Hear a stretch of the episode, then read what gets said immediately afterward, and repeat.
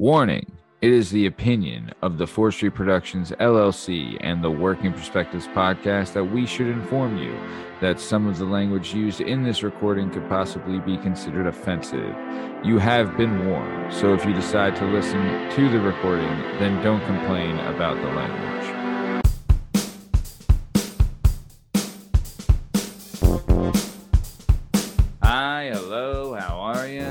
Stopping by. Today we're going to talk to some real people about some real things, living real lives, doing real stuff. This is the Working Perspectives podcast. I'm Matt Lavelle, accompanied today by Jalen Dove, Justin Richardson, the Bad Boy Burn Pockasy, and our special guest today is one and only Biff Sweater, Tim Casey. You can find all our stuff and all our content on all podcast platforms and YouTube at Working Perspectives Podcast. You can have us on Instagram at Working Perspectives Podcast, and you can join us on the Twitter and the TikTok at Working P Pod. If you'd like to be a guest on the show, please email us at workperspectives at gmail.com. And please like and subscribe so that my wife doesn't divorce me for doing this show. Benoit Pahoo say, how we doing, my man? Doing great, man. Really excited for tonight. Uh, I know a little bit about this dude, so I'm, I'm excited to get into it. Same Z's. We got a little 40 Ford action on the show. Love it, love it, love it. Yeah. Jalen Dub, you still whacking it in the sink? Yeah, my uh my dog started barking with how loud you just said poo Cassie. Hey, well, uh, I mean, you know. when- Yeah, it always jerk off in your sink. It's professional. All right, good for you. You'll all get there one day. Yeah, maybe one day. Well, this is the Work Perspectives podcast. Let's get this thing started. Let's go. It's all objective to be effective by voicing societies. Working perspective, exploring your day and how you get paid. Launching a new episode every Tuesday. Your day can transform while we inform with new episodes available on every platform. So check out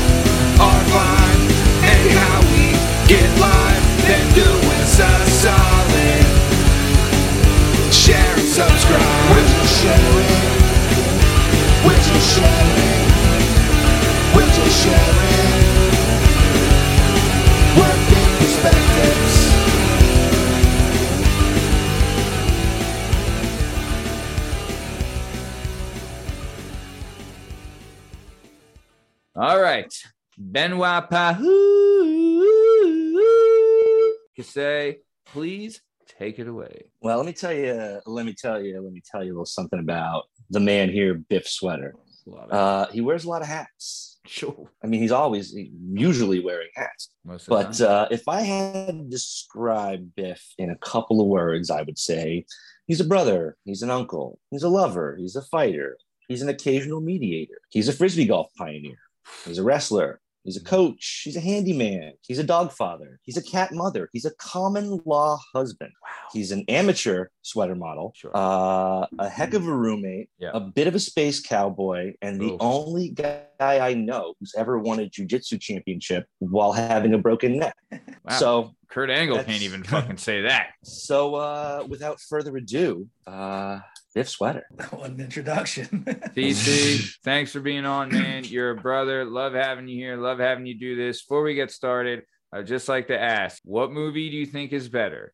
Godfather Part One or Godfather Part Two? oh jeez, it's been it's been a while. I gotta go with the original. I mean, I guess Correct answer. That's I the mean, correct I'm- answer. I'm, I'm talking Damn it! str- It's not the correct. It's straight wrong, my ass. It's wrong. It's wrong. Talking straight out my ass. God damn it, TC. Dude, I'll tell you, that's been a hot question. It's been a hot Has been. It's fucking been back and question. forth. It's been, dude, you never you're like, I'm on edge waiting for people to answer that question. yeah. You know, I'm not a huge movie aficionado. I And you're mean, right. I once had, obviously, I once had an argument one. with Byrne that what was the movie that I was trying to argue that Back to the Future 2 was a better movie than something? Some movie that Oh. Byrne, Byrne held in high regard. Probably yeah, yeah, uh, yeah, it was probably like a Wes Anderson jam. Uh, It, it was me and Meg had both agreed, and then by the end, we both told each other that we didn't watch the movie that you were arguing for. we were just- We- so that's yeah. that sounds sounds about right. yeah. O- Outside of the right. Back to the Future trilogy, I don't have much. I mean, do you need much? Come on, you know, you know, dude. I'll tell you, fucking ugh, Back to the Future is pretty good. I, you know, what's a sleeper Wes Anderson flick? The Fantastic Mr. Fox. Fucking So love good. that Oh, yeah. movie. Fucking love that, dude. At the The- end, when he's riding away and he sees the wolf and just throws up the fist, and the wolf throws or the paw, and the wolf throws the paw back. Great scene. You remember they have, word a, spoken. they have a game in that movie called Hot Box where it's like a weird like baseball cricket type game they play for a minute. Yeah, yeah. And then if you win it at the end, you divide that by nine. So like whenever Pulatsky and I see a, a woman who's incredibly attractive, we just go divide that by nine, please. Because, but like, what a weird little thing to just stick Yeah. with you from a random movie. Anyway, yeah, it was probably a Wes Anderson movie or like, uh, because me and Timmy have, you know, we we see eye on a bunch of stuff. Sure. but I I feel see like when you it. guys when you guys do have a disagreement, it's a well discussed one. Turns into a well discussed one. it has, it has. Oh, oh. TC, TC remember the often one time- over often over discussed. Well, yeah, well, a lot of very verbose, lot of words. Way Yeah. more definitely words don't than definitely don't have. Murph in the same room. No. It'll go on for hours. It's not brief. Do you remember the brief. one time that you uh, almost got in a fight with this dude at the 20th Street house and, and we had to end up throwing him out and his buddy was wearing a rosary as a necklace? Do you remember that? Yeah, I don't I don't want to say Are we, his are we name. name, we're not naming names. So I don't want to say his name because I like him. He's a good dude, but he needs Yeah, to get the fuck out of that house. And Me too. He, he had a little bit too much to drink and uh, yeah, he things started getting trying weird. out. And that was a We'll try it Halloween. out. That was a Halloween ripper as well. So like it was it was f- full capacity. A lot of Yeah. powder keg scenarios existing in that crowd. Yeah. What My was my, fa- Jonesy's my favorite. name? Wait, what was that? Remember Jonesy's girl? What was- Lena. Oh Yeah. yeah, the Sudsy Donka Shane. Yeah. but I interrupted you, TC. What were you gonna say? I, I just remember that night that you're talking about. I believe this is the night where someone got burned a bottle of Maker's Mark for his Mhm. birthday. No, it's your birthday because it wasn't Halloween. Yeah, Or was it? Uh, was it a cop? Was it? No, I think you're right. I think you're right. I think you're actually right. Um. yeah. So there was the, this bottle of Maker's Mark there, and two people arrived to the party late, thinking I don't know what they were thinking, but two people while everyone else was outside just drank an entire bottle of Maker's Mark. And then at some point, one of them, who was I think an amateur MMA fighter, Had a decided to couple try to amateur, maybe one or two amateur fights, maybe, maybe. he decided to get one of my friends in a chokehold. And when I asked him to stop, he just took off his shirt and said, Look at my physique. So I, I took mean- off my shirt, which was a good contrast to, He It's this, nice. this Yeah. is Oh, people the- start taking their shirts off. I usually follow suit too. yeah. Yeah, yeah. But I it, mean, it was pretty funny. It was pretty funny that it was like a chiseled 200 pound Yeah. black dude. Jamaican dude, me- yeah. And then me that looks like this without a shirt on. probably. I was we're like, doing look at my physique. Well, Yeah, We're doing it raw. I just remember we had a rap battle before, and I won the rap battle pretty handedly. Oh, yeah. saying. You that remember was that? a wild party. that Yes. was a wild one. There was a mic there, right? We actually had like a mic. Yeah, yeah. Yeah, Like, yeah. One thing about Maker's Mark before I forget, one time at a party, I watched this drunk kid. Yeah, I was like standing at a kitchen island, and this kid was like hammered in the corner holding the bottle of Maker's Mark. And I watched him, and he just turned the bottle and he just bit the wax and just Oh, yeah, started chewing it and put the bottle down and then like walked into the basement of this party. And I was like, that is the greatest thing I've ever seen in my whole life. He just needed he just needed to chew that he like wax, looked man. at it and he like turned it and he just ah, and like took That the- looks the tasty. wax on the He rim must- of the It's, it's like eating Yeah. the worm in the bottom of the mezcal. Dude, I remember like I had to leave and I was just like, I have so much more here to do. Yeah. I must go. I have to know why that kid ate the fucking Maker Marks wax. I need to see him in 15 minutes, 30 minutes, and an hour and a half. There's a kid running his around there. Which is the red mouth. Yeah, yeah. He must have I wanna know. all over. Damn. Maxi asshole. Yeah. How about it? I mean, hell of a move though. You know. I remember thinking that was like one of the first times I had seen Maker's Mark like at a party. 'cause I was like 23, you know. And I was like, Yeah. this is classy. And then somebody bit it, and I was like, Yep. yeah, that's Yeah, about right. makes a It's all the, it's all the same. I still Yeah. deserve shit alcohol. Yeah. Maker's still Mark gotta feel- Bankers Club. Too much is too much. I feel bad for whoever was driving that night, but they definitely had to go after quickly killing an entire bottle of Maker's Mark Uh, yeah. And, For and sure. fighting everyone at the party. Yeah. The, Who- the now, whiskey who, who, heated people up. who adopted the name Physique as a rap name? Because I think there was another. Rap Oh battle later yeah, that night. was me. And I think it was you, Maddie. I think you decided that from that point forward you were going to go as Physique. That became your new rap name. that was my rap name. Yeah. Just check out my physique. Yeah.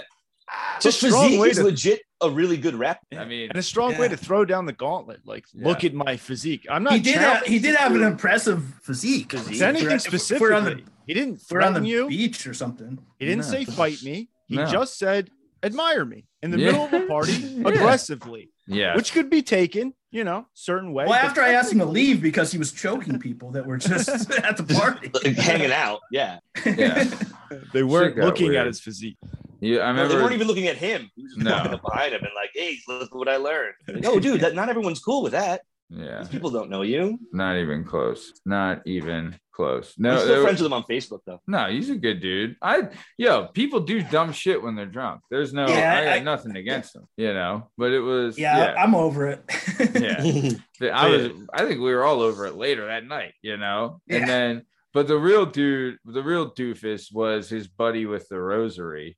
He was like this hipster douchebag that had like he was wearing like a rosary and a V-neck shirt and he was had like a million bracelets. He was one of those guys. And he was Yeah. just saying like he was standing there like you guys should just fight, just fight right now, fight. And we were like, yo, you shut the fuck up and leave. You know what I mean? Just go. Yeah. No one has to fight.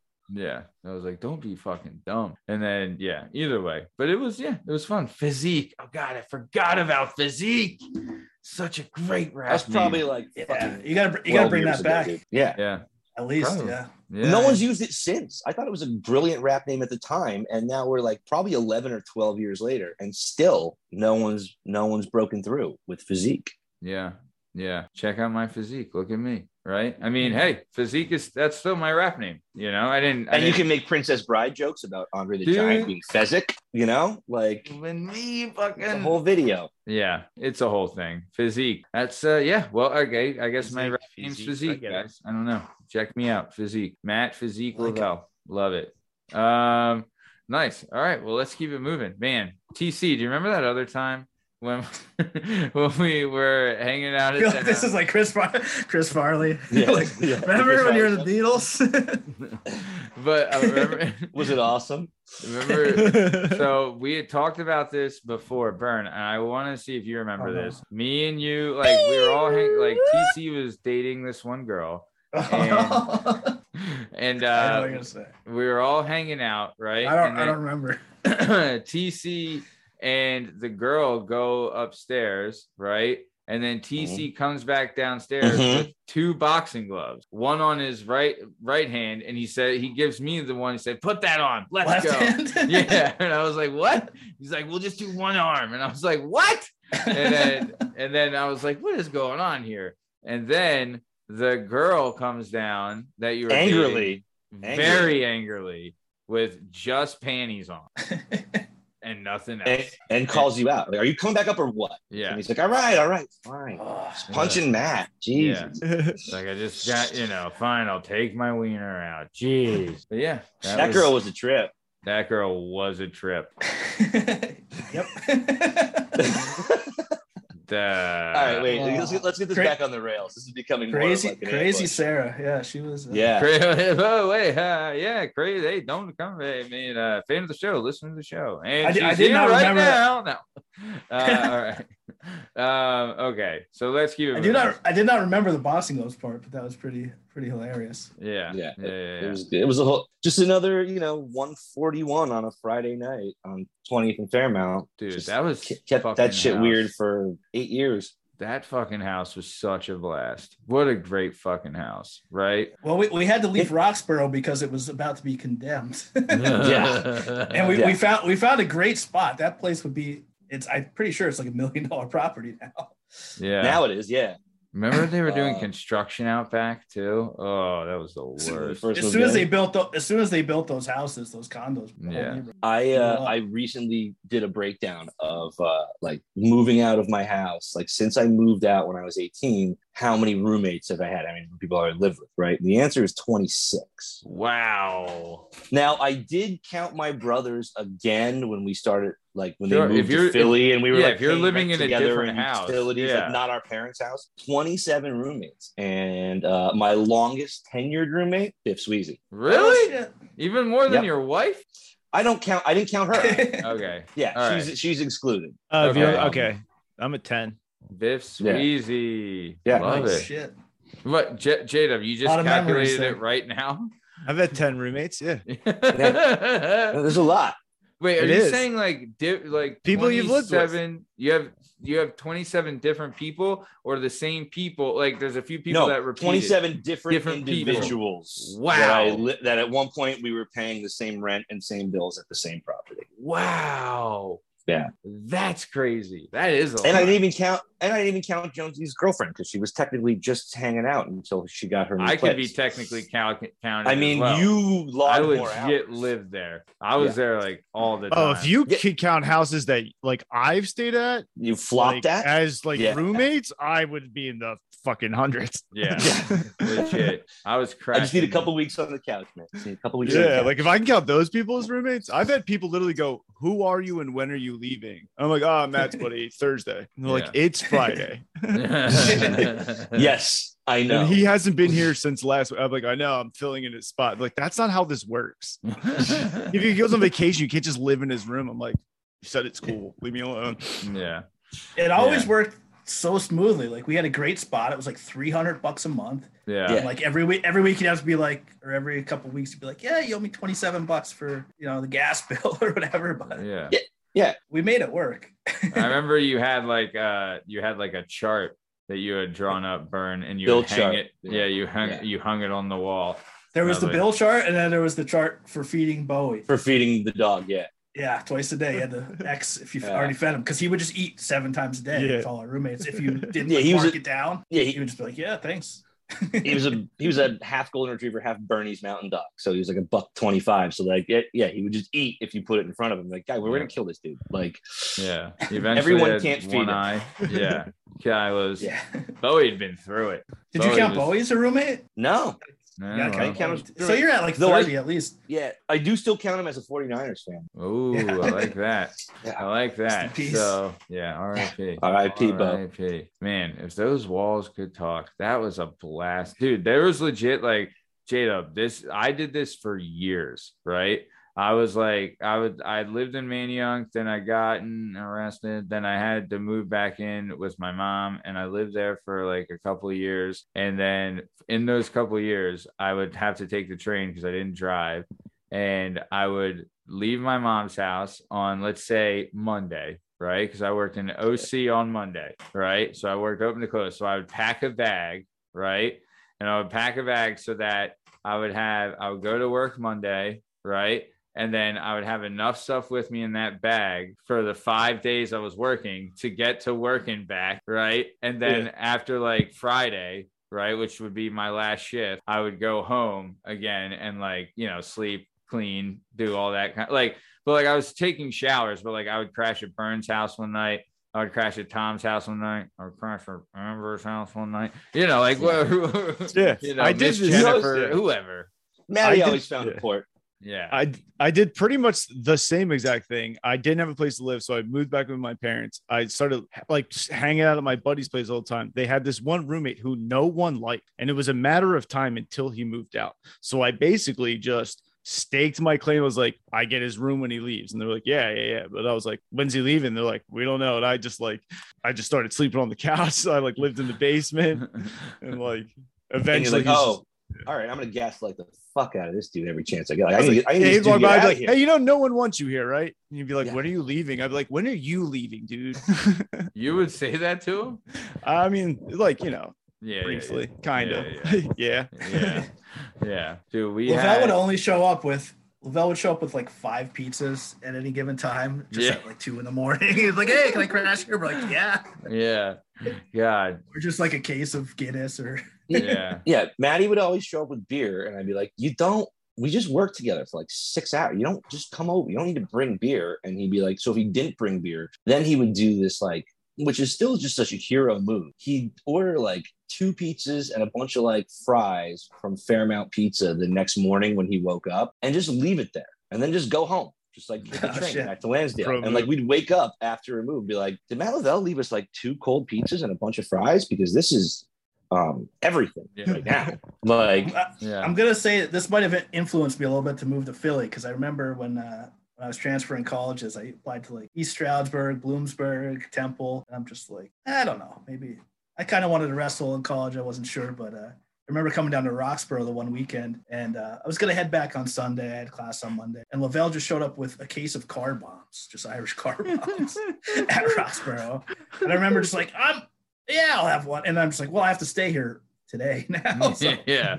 Yeah. I just ended up drinking car bombs with Lavelle all day and then having to drive to class from Philly on Monday, whatever time my first class was. But I was just like, I think I'm gonna move to Philly. I'm pretty, yeah. pretty much Yeah. sold that this is a great place. Yeah. I think, dude, I think I was like not 20, 19 or 20 at that Yeah, I don't time, even know how you got your hands on the like without Yeah. having a, a, a state issued ID or uh, being of age. You know, you were a resourceful guy. We went, dude, that car bomb phase. That It, was uh, a phase. That was a that was a long, dirty road. Old Uncle Matty went down. Do you remember we had a St. Patrick's Day? This is I think that this is the last time I ever had one. I did 14 car bombs in one day. I left Right. you on the back porch on uh was it what, what street were you guys on? Markle. Uh, Markle. on Markle, and you were asleep in a full onesie with an Irish flag as a cape and like a Jeff cap on, yeah. and you just fell asleep, and Yeah. it wasn't warm. And No. I was like, should I get him in? And everyone who there was like, eh, let him. He'll be okay. Yeah. Yeah, he'll be okay. Yeah. And then I eventually just had to get it all out. You remember Justin, because I think you guys showed up later because I was like, I need to, I, you know, I'm dying. Right. Because I think Pete had had like a, like 12, like we were just going nuts. He was part of the problem for sure. Like throughout Mm-hmm. the course of the day, he was, you know, he was right, right beside you. Yeah. And we had the wheel. Uh, yeah, with the with four different Irish whiskeys on it, yeah. of the auto pours. Yep. You're the only one that drank that dirty Protestant whiskey. You Bushmills all yeah. day, every Yeah, day. yeah. Faux lie. Yeah. But all right. So let's keep it moving. Let's get into the little TC here. We kind of went bird walking there, but it's fun to do when you got so many good memories and stories. Um, There's a but lot. yeah, oh, there's a lot. But TC here, he was born in Luzerne County, Pennsylvania, uh, raised in mostly 44 PA. And then, you know, he uh, did public school in the Wyoming Valley West. Then he went to Luzerne County Community College, got his bachelor's degree from Temple, did some grad school at Temple. He's got a bunch of jobs, a bunch of stuff, but I want to get into it. So, uh, when you were you were younger, you played like all kinds of sports, you know, soccer, baseball, basketball, volleyball, football, all that stuff. But then when you got a little older, right, like sophomore year, right, that's when you focused in on wrestling, right? Yeah, So what's going on there? Like, why did you switch and go to wrestling? I did it because the football team uh, basically made you practice all year. So like you had to lift weights like three days a week, and then you had to go to their camps all summer. You had to uh, yeah, they made you do like passing drills. Like I, I'm sure it was all illegal, but they're like Yeah, it was five days a week practice. You got one it, week off it was football season. optional, right? Yeah. but yeah, yeah, But, but if you don't show up, you're off the team. yeah, yeah, yeah. So, or if you had another sport to, you know, to go to, it was an excuse. So I was just, Mm-hmm. like, I'm going to go out for a wrestling team, just I'm doing something. I'm not just lifting weights in a dark gym all winter. yeah. Um, so I, I just like, yeah, I'll try. A couple of my friends from the football team did wrestling, so I tried it out. I uh, stuck with it. I, I actually never went back to football. What and what weight did you wrestle? Um, well, my sophomore year, I think I was 125. Wow. And then I wrestled at 145 my sophomore and or my junior and senior year. Nice. Tough cuts to 45. Oh my, yeah, like I'd be like 170. Oh, fuck. Just cutting it. The worst. The worst. Never doing it right. I had no idea how to cut weight except No for one I just did. had I just had to go I just knew I had to go to bed like three pounds lighter than I woke up. like so I just I just run and you know put on garbage bags and all that. Yeah. Dude, that stuff for the was like how un like how ungodly unhealthy was it? Like we were so dude, I was even doing it when I was boxing, right? Like and when I fought in the cage, same thing. I was 14 pounds over two days before I when I fought in the cage, right?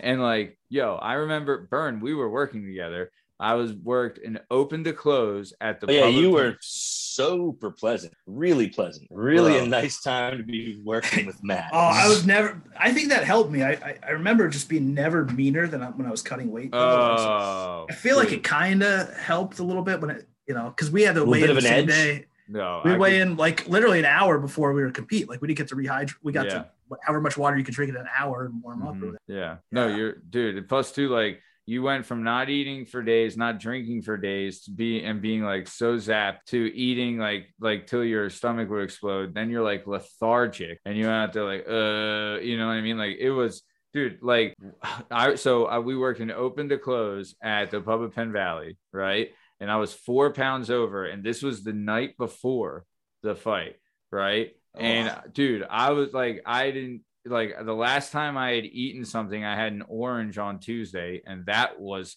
Friday, right? And 'Cause also, of- it was so miserable because I'm watching Matty just drag his ass all fucking day, and then at the end of it, he's four pounds, and I was like, oh, I've never felt worse for anyone like in person. dude, Yeah, you can't be in a good mood. no, but also like you know, it's like, oh, I'm sorry, your grandmother died. Condolences, but it was it was that level of like, dude, I don't even know what to say. Uh, I watched you just suffer for two straight days, and I couldn't. still not talk. there, and I can't help you. I couldn't talk because I was my mouth was so dehydrated that when I tried to talk, it was like like I couldn't get like it sounded like I didn't have a tongue because I was so dehydrated. But either way, I worked to open to close, come home, have to put the plastics on, and ran three miles, right? And like I'm running, and like I have to like eventually I was like I'm like getting towards the end, and I start to sprint. And then I fucking had to stop sprinting because I was like, all right, I'm gonna faint. You know what I mean? And then like Sure. sit, like I was like, I had to stop and I take the fucking plastics off the top and stuff. And I'm like staring, I'm like fucking crying, like I told you, I I told myself I'd never fucking do this myself again, right? Because it was just like fucking in high school, you know what I mean, or any other fight where you're like just killing yourself, you know what I mean? But you know, I made the weight, and that's fucking how the cookie crumbles. Hey, listen, I can I can attest that that uh, Biff Sweezy was like well into his mid to late twenties and doing some wrestling coaching. But like when we lived together, his room was so hot. Oh, He slept in heat. Like no. I would always like I'd, Oh, yeah. walk in there to like grab something and be like look for the bowl or something and be like, oh my god, is it always this fucking tropical in here? Like because I'm Yeah, sleeping on the third swampy. floor with the window open. You know? yeah, I, I never really had an air conditioner. In in there. No, you Yeah. slept in heat. You were, but you There, there's a few nights, few nights in the summer that got a little. I remember when Mold like first started hanging out, and she she was just like, no, like I remember we were like driving around, like she's like, you have to buy an air conditioner today. I'm yeah, I'm not coming over anymore. Do you remember the It's night that were you there when we tried to sneak into the pool around the corner from our house because it was so hot the one night in the summer? No, They had I like security. not. Uh, it was yeah, Julie yeah. was there. I think and Dina. And Okay, I and we ended up Dina we ended up jumping. well. We tried to get into that pool like right around from 20th Street, and then we ended up Yeah. actually Francisville, the Francisville pool. we actually ended up hopping into the fountain. Yeah. Uh, what the, Right, Logan, the Logan, Logan Circle or whatever. Logan it was. Yeah, Circle. Yeah, we- it was just so hot. We're like, we don't care, and we weren't the only people there. It was so it was at night, and it was like Yeah. some degrees. It was- Oh, so work, dude. I don't know about you. I, I fucking crank the AC up till it's like I'm sleeping in a refrigerator, brother. I do And not fucking Listen, deal just with it. a little little aside. I don't know. I hope he's a fan of the show, listening to the show. But John, John from Francisville, Chief, this is Burn. This is Timmy, the chieftain. if you're listening, please reach out. Please reach out to the Working Perspective podcast because we've been looking for you for years. I saw him a couple of times. I, I had his number, and, and then when I got a new phone, I lost it. But uh, a couple times I drove down 20th Street and actually ran, stopped by and talked to him. What, Been a few What years now. what was his he was just starting he was just our neighbor our mentor our uh you know he let us know what was going on on the block because it was so cheap when we moved there because it was like just pre like the gentrification kind Yeah. of of the fairmount area yeah. Um in fact the house we used had- to live in is now like a condo you know Yeah. like they knocked down our house part Yeah, like a six hundred thousand dollar condo. but he gave us a good tip like he gave us the good tips on you know the the the street the hood you know what Yeah. to do and then every once in a while you know he would just eat a bunch of mushrooms and just go give praise out in his backyard and we like all shared a was like a three row house so we had three backyards with the fences you know for smoking like oh john's yelling at the moon let's go see what he's up to tonight Yeah. He was um the best. he's a Plus, great you dude. had a you had the dude. abandoned house to the. I guess well, if Other you're looking side. at the house, yeah, that was abandoned for the whole time we were there. the whole Or you were there. i lived there I say we. The whole- It, it, They but were it was too. me, man. Yeah, everyone knows it, knows the drill. Yeah, but it was it was the whole time. I mean, the city owned it the whole time. Never did anything. Dude, remember Um, when you would get like the ice luges for the parties and stuff? Like, Oh, dude, yeah. that was a dude. good fucking time. So didn't fuck around. yeah, 20th and Fairmount, uh, 731 North 20th Street. shout out. fan of the show. Listener. If you're listening to the show, go knock on the door. Tell him Burn says hi. Yeah.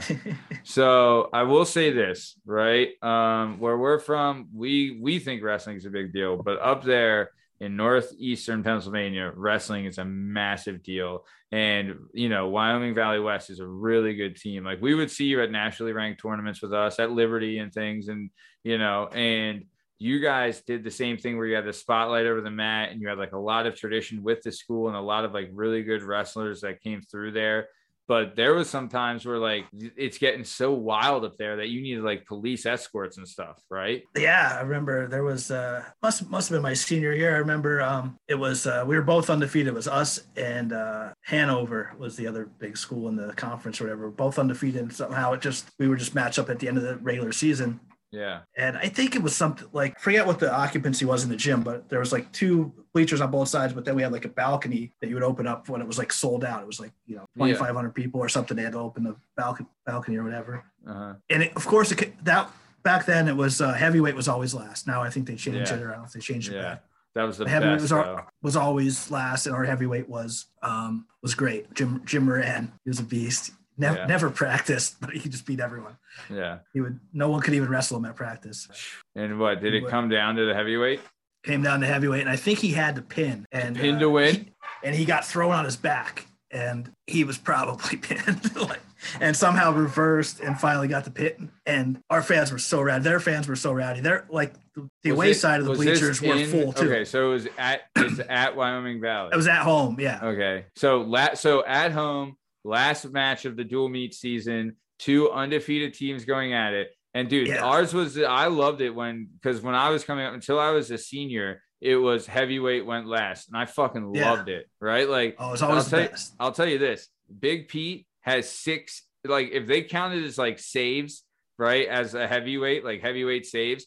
Big Pete, I've seen him do it six fucking times in like the most pressure situations. Yeah. Also, Big I would Pete- never want to be last. I would never. No, if I drew last, I'd, I'd be like, ever, never fucking ever. I would want to be in that position because he's had it where he had to do like he was last and needed must wins and must pins, and he fucking did it. Big Pete, shout out, Amazing. the best. But okay, so you're it's you guys versus is Hanover like a rival too, or they were just No. really good that year. They just had a run. They were like, And they're they only were- 20, 20 minutes away. I mean, Okay, they're so close. they it's close, close enough. and- It's a legit rivalry. Okay. So you guys, it's last match, last dual meet of the year, two undefeated teams. It's at Wyoming Valley West. You have the spotlight over the mat. The place is going fucking nuts. Yep. And it comes down to the heavyweight match, right? And And our- and our guy gets put on his back early, and it's like three back points. You know how it is. Like, yeah, oh shit. Yeah. either way, he had to pin, but like he had to pull something out of his ass. But it was like close. Like every, like it was tough even like on our team to like argue that it, Yeah, yeah, maybe like, I would hit the "Uh," mat. yeah, yeah, yeah. And like I remember like people are screaming like this one Mahmoud Al Bata, his dad would always like rip his shirt out. He'd always wear a button down shirt. And when there was What was his name? he- Mahmoud Al Bata. Uh, Was he a like- state, he was a state place winner, like really top. Like he was like fourth in the state or something senior year. I mean, was that kind of name, you know, where's he from? But it, Turkey. uh, Jordan, All right. his, dad would scream and he'd get so fired up. I remember Yeah. like he'd like rip his shirt. He'd always wear a button down shirt. And, he at least one point, in the, one point in the meet, he would just like rip it off. love it, I don't know. dude. I love amazing. that shit. We But had people a, are screaming like literally like people Shout were like, coming up fan to our the bench. listener to the show. love They were screaming at our coach. They were screaming at the ref. Like after after our heavyweight pinned their heavyweight, like the stand just empty. and it's like a like, riot. Every people were coming after the ref, coming after our coach. Oh. Like, My God. so like Yeah. literally, I remember having to wait and like our bus is right out there because um, they bussed us back to the middle school. I Yeah. guess was where our wrestling room was. So we always warmed up there and met there and had a had a bus like To go there. Over. Yeah. But And before it- we can get on our bus, like we had to wait for the police to like escort us out. Damn, it was that fucking nuts. See, I love that shit, you know? Yeah, I don't know. Sports parents are crazy. I, I don't Oh, know. dude, wrestling parents are next level. We had uh shout out Mr. Deary. J- J-Dub knows him. He was the fucking best. He would lead chants in like the fucking like for like because we had a pretty big following, you know, not just parents, but like, you know, when you're successful, people want to watch it. You know what I mean? So like we had a pretty big following, and he was like, I remember when Pete, when Pete pulled off this, you know, one of the sixes, right? He's just like, you know, he gets the whole stance going, Pete, Pete, Pete, and the place is going fucking nuts, and everyone's yelling and like, oh my god, it's the best, dude. Like, what an dude, what an atmosphere as far as like, uh, oh, dude, like I've said before, it's just an It organized. was gang insane. I, I Oh, think I took it for granted because, like, after that, like, I re- I wrestled in college, I coached, and like, Yeah. I never saw like an environment like high school wrestling, like in the valley. No, I was just like, oh, this must be like what it's like everywhere, and like, No, I No. mean, I've, I've been in a, I've been in a couple situations like that, but yeah, no, that it's rare. It's very rare. But okay, so you're going through that. How was it? Like, there is a lot of tradition with Anime Valley. How was it? Did you guys have like entrance music and stuff? Like, what was going down? for yeah, for however many years since whenever the song "Jumping Jack Flash" by the Rolling Stones came out, that was our entrance song. Jump, wait, jumping Jack Flash, it's again. Exactly. I I don't know why it happened way before me, but uh, it was just a tradition. I don't to know. the, to this day, still. Do they still? Yeah, yeah. Uh, Ryan Vasello, who who was a great wrestler that wrestled with me, um, graduated the same year. He was, uh, I believe, he was also a state place winner. Um, only lost to the uh, Woodall brothers, Damn. and uh, Dude, that's The, um, the Woodall brothers were both ranked number one in the nation at their weight classes. They were twins. One was 160, one was 152. One won the BC East, one got runner up. So this guy's only loss was to them. That Yeah, they, they- both got they- full rides to Penn State, which is the best wrestling college in the fucking nation right now. now it is. Yeah, Yeah, back There then was- they were. it was back- still dude. Back then, it's still a Big Ten school. still Big then. Ten. Yeah, Yeah, they're fucking. Big Ten is like that. Big Ten is like it for college wrestling. Amen, brother. Amen. The only division that matters. But Yeah. yeah, that, that school was like 15, 20 minutes away from us, and we wrestled them Pittston area, right? every tournament. Yeah, we wrestled them in dual meets. We wrestled them every tournament. yeah. Did you guys wrestle uh, West Scranton at all? Yeah, yeah. Yeah, I remember there was a remember. guy. There's a guy in West Scranton. His name was Dave Morgan. Morgan, yeah, Yeah, little guy. He was like yeah, four and a half was- feet tall, but he was dude, legit. tank. He was like five. Yeah, he was like scraping five feet, but just like every muscle in the book times ten. He was like, Yeah, exactly. like so yoked. I remember Dave Witt. That was like his only loss at one point. Guy had a really good shrug. So okay, so let's keep it going. We're gonna get more into some wrestling talk later when we go back to when you were coaching it and stuff. Uh, but I want to get into some jobs. So when when you started working, right? Like how old was you? Like because you started working for your like you were did maintenance for your grandparents, right? Yeah, so I guess I mean I don't know. If I guess it was a job because they paid me, and that's how I bought my first car. But my grandparents had a Yeah. car lot when I was a kid, and uh, it was just a big property. So I'd like cut the grass and like start cars and change oil and, and Still, shit like that. But they they're Yeah. paying you like they're teaching you like valuable life skills as well as paying you to do it like you know Yeah. some and I was like not old enough to work yet. Really, I was like 13, 14. So yeah they're like- like cheap labor here we go yeah yeah, exactly. It was like four bucks an hour, but I, I ended up getting the car out of it. They just ended up the first car. what kind of car was it Honda Civic in 19 like a 1986 Honda Civic. not bad Sky Tokyo blue, drift Sky blue. All right. Sky you, you, rem- you remember that car, Bird? did you Sky pimp blue, it out baby. with all like did you have like a fin on the back and all that or what Nope. No Oh, I had a couple, maybe, I, maybe a couple uh, fish stickers or Yeah, a couple- stickers or something. A speaker, two bumper stickers, does and everybody a remember glass their bowl. first car jada what was your first car Yeah, It was a Ford Escort. Nice. really that's not bad Yeah, Uh, it was Very- manual. Very I- reasonable. I drove it uh, to the mechanic, and he told me there's so much shit wrong with this that I will not let you take it home. And I was like, what? Like, Wait, and then uh, he's wait. like, he pulled the board out from behind the driver's seat, and the seat just would fall backwards. I was like, what? That's that's not okay. And he's like, no. Where did you get this car? where did you get it My father like left it at the house, and he was like, "You can have this." I was like, "Sick!" And it, it started, and then but like the seat, and I got it running and shit, got my license, and then uh did you Yeah. did you test for your license in that car No, I, I Oh, used uh, my stepfather's like Jeep, but okay yeah, that was technically my first car, and I drove And- it for like a while, not like Yeah, legally. you and beat it into the ground Yeah, blew the clutch out, and then got another car. Nice. Well, all right, Burn. What was your first car? Sirens. Uh, 1991 Pontiac?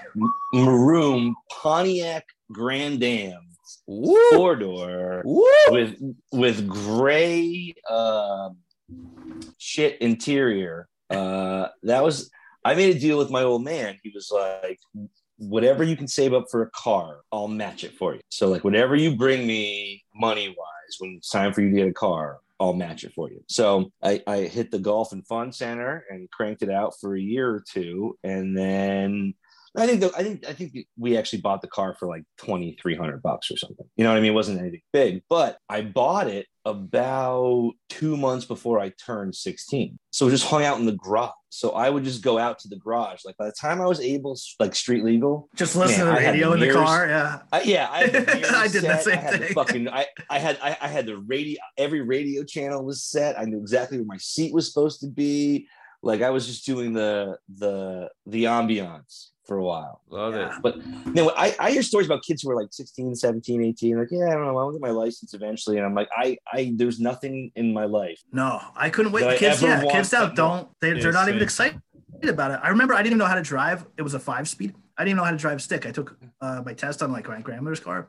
Like that Yeah. Friday night, I just got the thing. I'm like, I'll figure it out. Yeah. like I'll drive. My, I'm uh, like, I'm like I peeling out in the drive-through, like Yeah, the way I rolling back. I was rolling backwards down hills, like throwing the e-brake on. I was like, no, I'm driving today. yeah. the way Oh. I learned to drive stick, my mom worked for this uh, doctor's office. Is like, he's got this Volkswagen for sale. It's a nice car. He wants five grand for it. I'm taking you to go buy it. So I get in the car. She drives me to Doylestown. She drops me off at like the top of his driveway and drives away. I go up. I have the check like with my name on it. This is like, I'm like, here you go. He's like, I get in the car. It's manual, and I had that Yes. escort for 26 days at 16 years old. This is at like 18. This is like my no, no experience. And I look at the guy and he looks at me and he's like, Do you know how to drive a manual car? I not only don't know how to drive a manual car, I don't know how to get home from here. And he's like, and he like gave me like a, a demo in his driveway. He's like, That's nice out. of him. And then I figured out like how to not stall out. And he's like, All right, uh, go left. That'll take you to like Harleysville. Like, and off the road I went. My my Yeah. first car was a period blood red Subaru C4 with shit gray interior, no sound system, no windshield wipers. You I had the boombox. I op- I had a boombox with batteries. I opened the sunroof one time and it never closed again.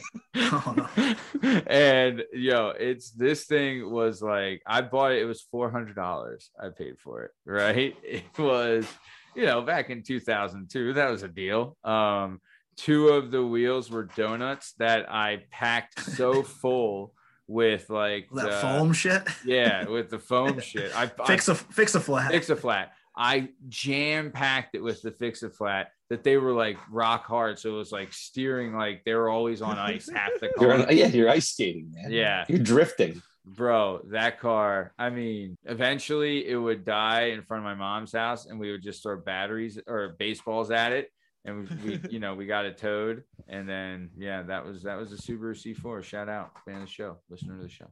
They run Um, forever though.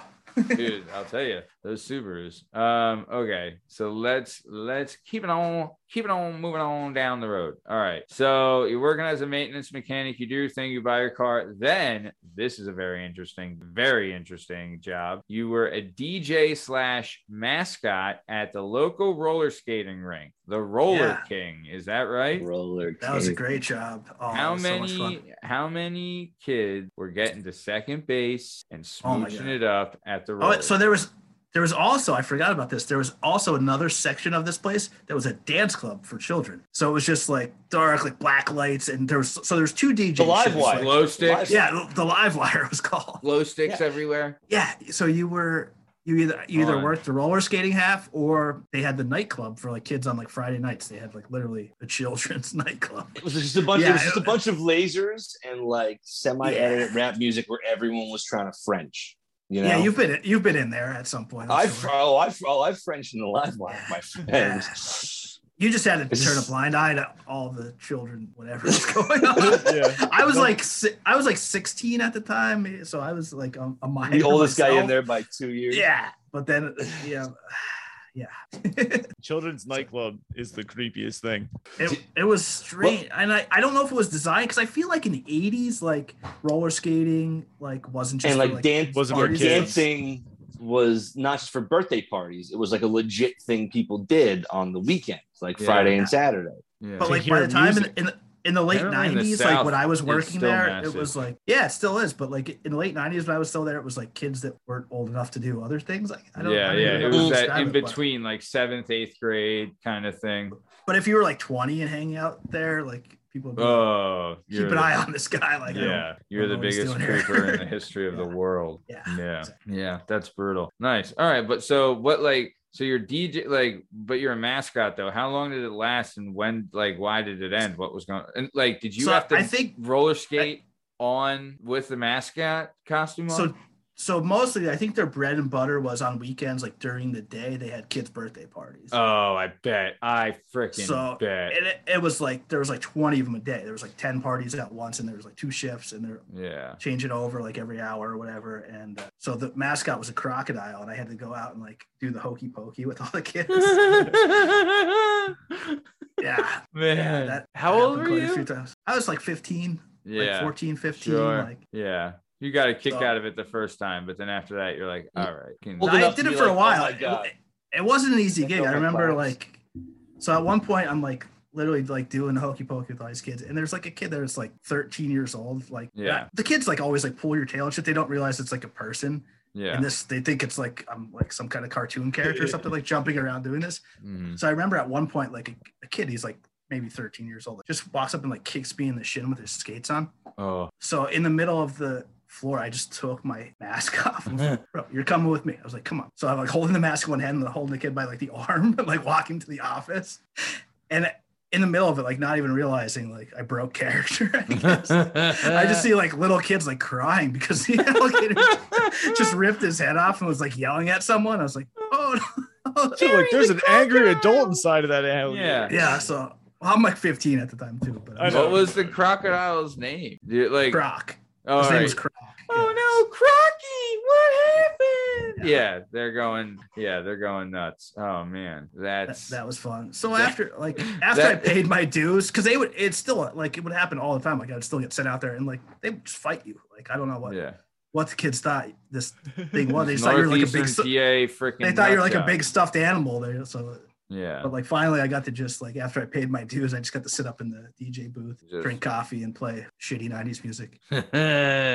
now that's what I call music volume seven. Yeah. That's kind of what it was. Yeah. they Yeah. would they would get every month they would send you the top 40 pop songs of the month. You Oh pretty much- man. You pretty much would have to stick to that. I would love to see what that list was right now. What what so wait, what year was this? Uh, so remember Mambo number five? Oh, Vegas? baby. whatever year that whatever year that was. That's yeah, the Ge- genie in the referencing. bottle, genie in a bottle. Uh, Oh like in god. sync, So what's this? Backstreet 99, 98? No. Yeah, You know- 90. Yeah. Also, late yeah, yeah, 90s. Because because we also had some work at the golf center, but I, I work at the golf center was you know I was in high school from '96 to 2000, and that was really the uh, time working at a place that's just playing commercial radio where there were like seven artists like in the top 40, and they all had four songs. And yeah, I'm pretty. I'm pretty good at did. trivia now. Like I'm pretty good at 90s music trivia just from that job. Like, So- like, oh, th- if like a song comes on, I'll be like, this is some 41. Okay, so I looked Whatever the fuck that is. I looked up the top songs, the top charts in the summer of 1998. Yes. So what do we got here? Boys, are you ready? The number one song that came up. Oh, uh, No Scrubs? th- that boy is mine by Brandy and Monica. The boy is mine, and then the next one on the list. Everybody, Oh, yeah, Maybe maybe seen 99. them live in concert. FYI, I saw Backstreet Boys live in concert. Took well, so well, here's a touching story. Um, when my wife came to this country, she didn't know English, and she listened to the Backstreet Boys, and that's what helped her learn English. So she has a very much sentimental attachment to the Backstreet Boys. So one year for her Does she- birthday, I Does got she us- often just go like, ow? Oh, so th- this was Like, more recent. Is there a lot of that? dude this was like five maybe four years ago uh, for her birthday i got us tickets to see because the backstreet boys were doing a stay in vegas right Oh, yeah. so i got us tickets to see them in vegas and we Nice. went out to vegas and saw the show and it was like legit Sounds like legit win-win. even even the songs that weren't popular she knew every word to every song and was like the biggest fan and yeah so then after everybody by the backstreet boys you're still the one still the one oh, Shania? yeah. Shania Twain Little song. Shania. Yeah. what is adia by sarah mclachlan what's that? 80. In the 80 uh, by Sarah or no, McLachlan. 80 I do believe I failed you. J Dub, you're on it. It's actually her best jam. Uh, if I had to pick my favorite Sarah McLachlan song, it'd probably be the one. what is too close by next I don't know most of these songs. This is I remember that Oh, uh, it's uh, standing something something two thousand. Then a little, Little bump bit coming through. you to on you, you. yeah yeah, yeah. Girl, I know No, you felt won't. it. Uh, yeah, yeah. No, you know Yeah. you can't help it. Yeah, that's yeah. All right, then the next one is that thing, that thing, that thing. okay. Oh. We shouldn't. We aren't allowed to listen to that music, though, guys. You That's not true. She never said that.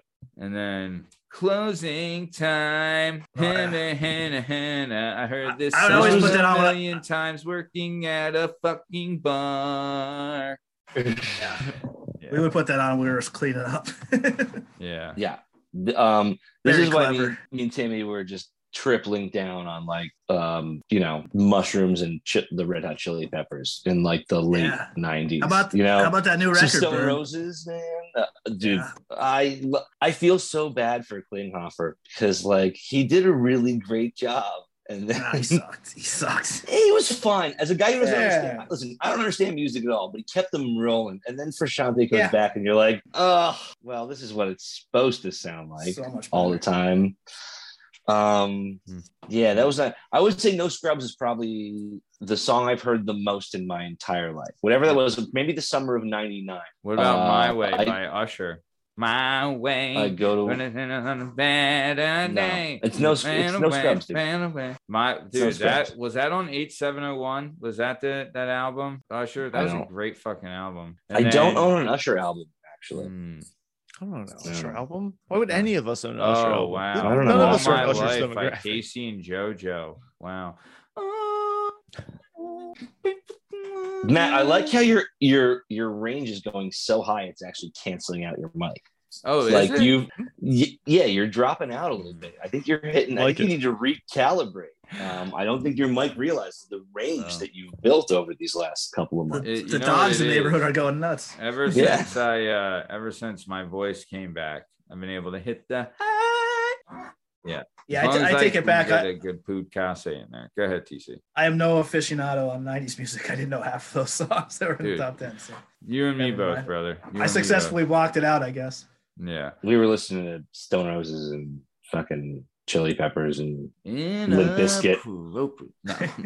Uh, so let's keep it moving. Um, the next gimmick you went into, you got in the delivery business. Now this encompasses quite a few things. You I did it for a long time. Sure. You Go ahead. delivered food, you delivered narcotics, both legal and otherwise. Yeah, and then yeah. you also delivered people. people. Well, didn't you drive around the people at the stadiums? Oh yeah, yeah, I did that. I I I also while I delivered pizza, I also ran a gypsy cab in Manayunk because Mhm. it was you know how it's all hills. Yeah. There was always a side hustle delivering pizza. I'd always be doing something else, but a A gypsy just be- cab. What's a gypsy cab? I would just see people like down on Main Street Manayunk, just like, where are you going? They're like, oh, we got to go to Ridge and uh, whatever, uh, Martin Street. you You're want to ride up the hill?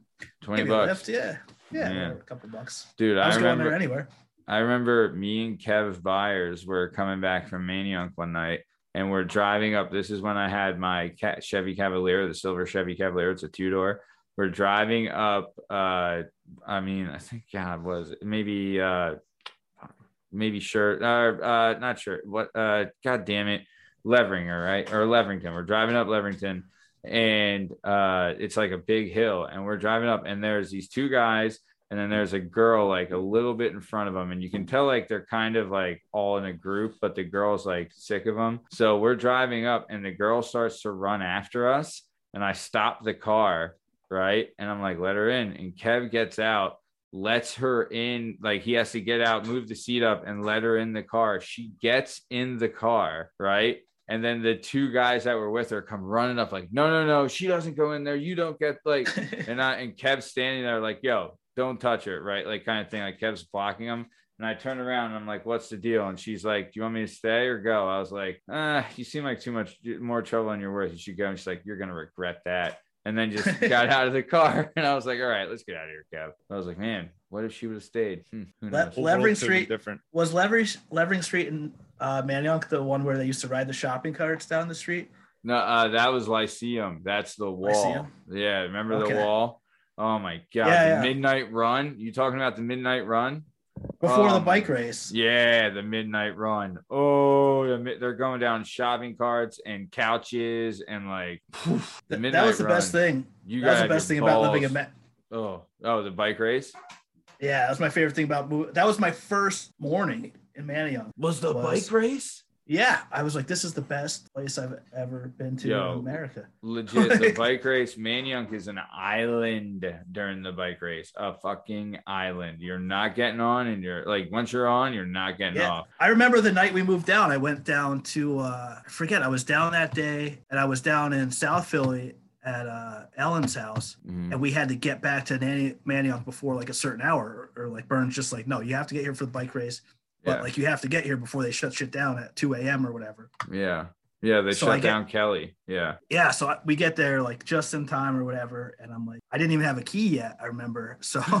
When you, it was this on Martin Street? Yeah, so I get to Martin Street and I'm like, we're like trying to get, we whatever, we were good. We got a parking spot, like whatever, we parked across the street there in that Yeah. parking lot. Yeah. And uh, but I get to the front door, it's locked. I go around to the back door, also locked. So I'm like, fuck. so Oh. I'm trying. I'm like banging on the front door, banging on, and then I start banging on the window, and I'm looking in the front window, and Burns asleep on that couch right in the front room, Yeah. Yeah. and he just won't move though. I'm just like Burn, Burn, and I'm like Yeah. reaching in and like hitting him.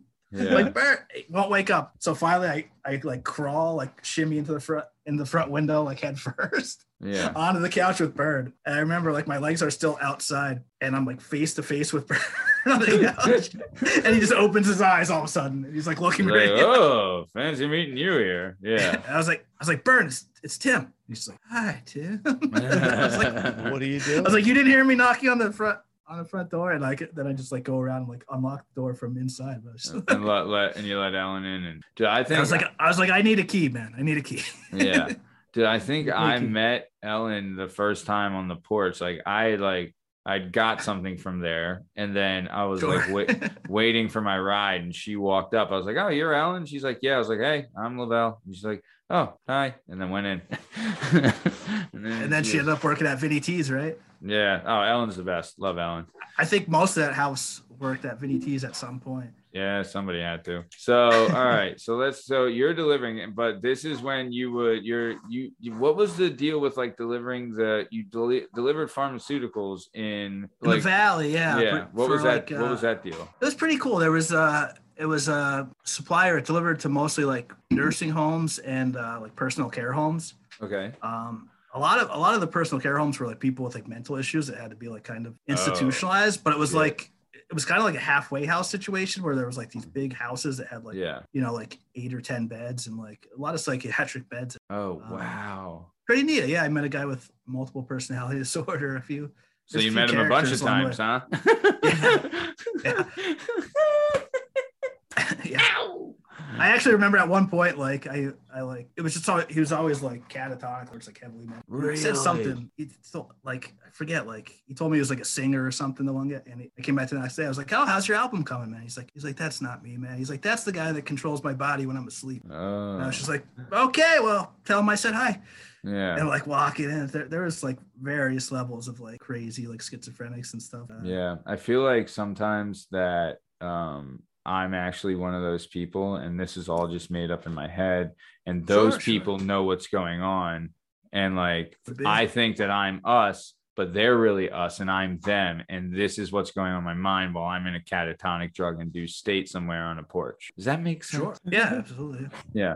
Right. So you guys are just all part of the all part of the show. You know what I'm saying? So all right, nice. Well, let's keep it on moving on down the road. Um, all right. So you're doing so you were delivering in the valley. Um Yeah, that and was you're one of my- working at Domino's, right? And oh, oh, yeah, you're- to yeah, And uh got it. I you got, it. you got a special tip one time Would you care to share that story? Yeah, so like I remember like thinking like as a kid, like I'm just like ah, like I'm gonna have to get a job eventually. Like really dreaded getting a job. Like Sure. just the idea of it. I was like, school, Oh. I fucking hate being in school, Yeah. Eight hours, whatever. Mhm. I remember at one time like we were going to the movies and I saw like these delivery drivers. It's like like a Friday night and they just like bake the pizza, go out. I was like, oh, that's like not really a job. Like I could probably do that. Like you see Yeah. your boss for like five minutes when you're inside, then you're out in your car, like Yeah. listen to music, smoke cigarettes, whatever, weed, whatever Yeah. you want. I was like, so that's gonna be a kick-ass job. So I convinced myself, like, I don't know if you had to be 18. So like, It's not as a soon as I bad turned, gig. yeah, as soon as I turned 18, I like left the roller skating business Smart. industry. whatever you Yeah, yeah. You, you hung up your skates. yeah. Yeah, I hung up my skates and- crocodile head there and said, "This is done." Yeah. And then uh, I remember like my first week, like I was already obsessed with like how cool of a job it was going to be, and it was pretty good money too. You get tips or whatever. But like I remember like my first week delivering pizza, I got a BJ as a tip, and I was just like, yes, I was like, I made the This right. this is the best fucking job Yeah. ever. Yeah. yeah, I was like, I definitely made the right decision. How did it work though? Like she just was like, "All right, kid, here you go." Meh. Like, She actually ordered twice in the same night. So like I remember like she ordered. And I think she knew like the manager that was working there or whatever, and she said something to him. But she's just like, like he just like, oh yeah, your last delivery. Like I saw her earlier. She's like, what do you think about so and so or whatever? And I'm like, yeah. She's like, yeah. Would you let her bejay you? I was like, yeah, probably. yeah, He's just like, "Oh, here's your- So he's like, here's your last delivery. So last delivery night, I was like, you already. No. So she ordered like a small personal size pizza or, or like whatever the smallest thing on the menu was, just Yeah. like a side of marinara sauce or whatever. It's like, this is your last delivery. Go ahead. And uh, never happened again, but I, I was convinced that that happened like on a regular oh, like, oh, this happened my first week on the job. This is Yeah, I was like- forever. Yeah. yeah. I was like, this happens all the time, but Yeah. not, not as glamorous as Well, good for you. That's great, man. It's fun I'll tell you. Yeah. fun experience. Yeah. Hey, man, that's how you do it. So, okay. So then after, like, you would deliver pizzas, but then, like, you're going to school and stuff, and like, at you're going at the community college up in Luzerne, right? And then Yep. you're delivering, and then you would move down to PA after, you know, you ran into Car Bomb Matt, which at the time was my official nickname, right? Yes, I didn't know Matt. that. Yeah. Pre physique. Pre physique, it was car bomb. Pre physique, it was car bomb Matt. Yeah, do you man? God, it was car bomb Matt for a little bit because uh because I think You touched I- a lot of you touched a lot of souls. yeah, uh, 'cause and At, at least, at least, one, at least one entire football season, it was card bomb Matt. yeah, man, whoo, dude, that was dude. I've honestly, if I smell a car bomb now, I'll throw up. It's like You can't, yeah. Once you're 21, like if you're not going to a bar with a fake ID, like why would you ever drink a card bomb? duh, dude. I yeah, man. I fucking I can't. It'll make. I don't even know what's in it. It's what Bailey's, Guinness, and It- something so else. Irish whiskey, Jameson, baby. Bailey's. The sacrament. into the yeah into the Ganai and you have to drink it like real quick, or just curdles and turns. Yeah. oh, Vo- it, it turns the vomit in the glass before you drink it. If you don't Oh, drink it in so- five seconds. True. yeah man them Jaeger bombs oof Jaeger bombs are done had a bad night on the Jaeger bomb um used But at least what they don't, the they one don't um, curdle. Surfer on acid? I used to get that all the oh, time. God. I don't know why I liked it, yo. I think that was Jaeger and uh, pineapple juice. yeah it was like Jaeger rab And I loved it. and pineapple I believe We used to get yeah, they, they had so many pictures of that at the bottle. Yeah, there was a bar called the Hollow Bottle, and they served Hollow pictures Bottle. of shots in the valley, which was just We like you know it. the sh- you know the shaker, like the metal shaker with the Yeah. with the little uh had Yeah. like the spring on the top, yeah and you shake the drinks in it. They would just fill that with shots, and it'd be like ten bucks at this bar, and we just pass it around. It's not a Oh, I have I have no less than two hollow bottle t-shirts short, still like banging around somewhere. love the name feel like we should get Yeah. those remade. We should. Great wings, and uh, oh yeah, the one of them said uh, was "Hollowed be thy bottle," and the other one was uh, very straight up. Uh, Your alcohol problem is our profit. Hollow Yeah. bottle. wow Um, they didn't Great play the game. place. It was it was a great place.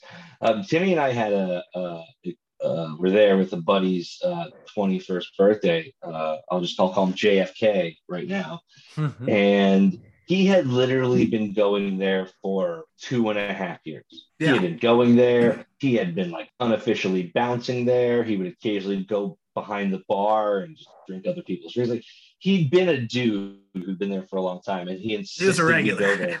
A regular, yeah. How old the was he? most regular. Well, the night we showed up on his 21st birthday with his parents, and the dude who owned the place, Mark, was just like, "Are you fucking serious?" Well, Like, it, he it turns happened. 21 today. He's It been, happened he's also been being menacing me owners. for two years. Yeah. Well, it was the owner's birthday as well. They shared the same birthday. So the Oh. owner was the owner was hammered at his own bar, and then I he's just like, that. "Oh, it's my birthday," and he's like, "My birthday too." And he's like, "Oh, how old are you?" And he's like, "21." And the owner's punched him in the face.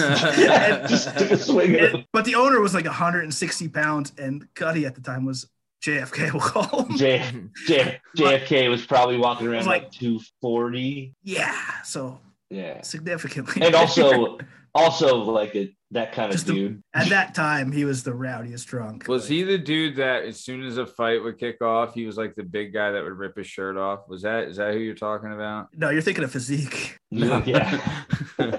no, I remember you telling me you had a buddy who was like, whenever something would kick off at a bar, his first, he was like a bigger guy, and his first. He definitely move had a shirt. He definitely took his shirt off at the bar before. Yes. Yeah. So, Yeah. All right. But he, he also didn't have to. He was just a thick boy.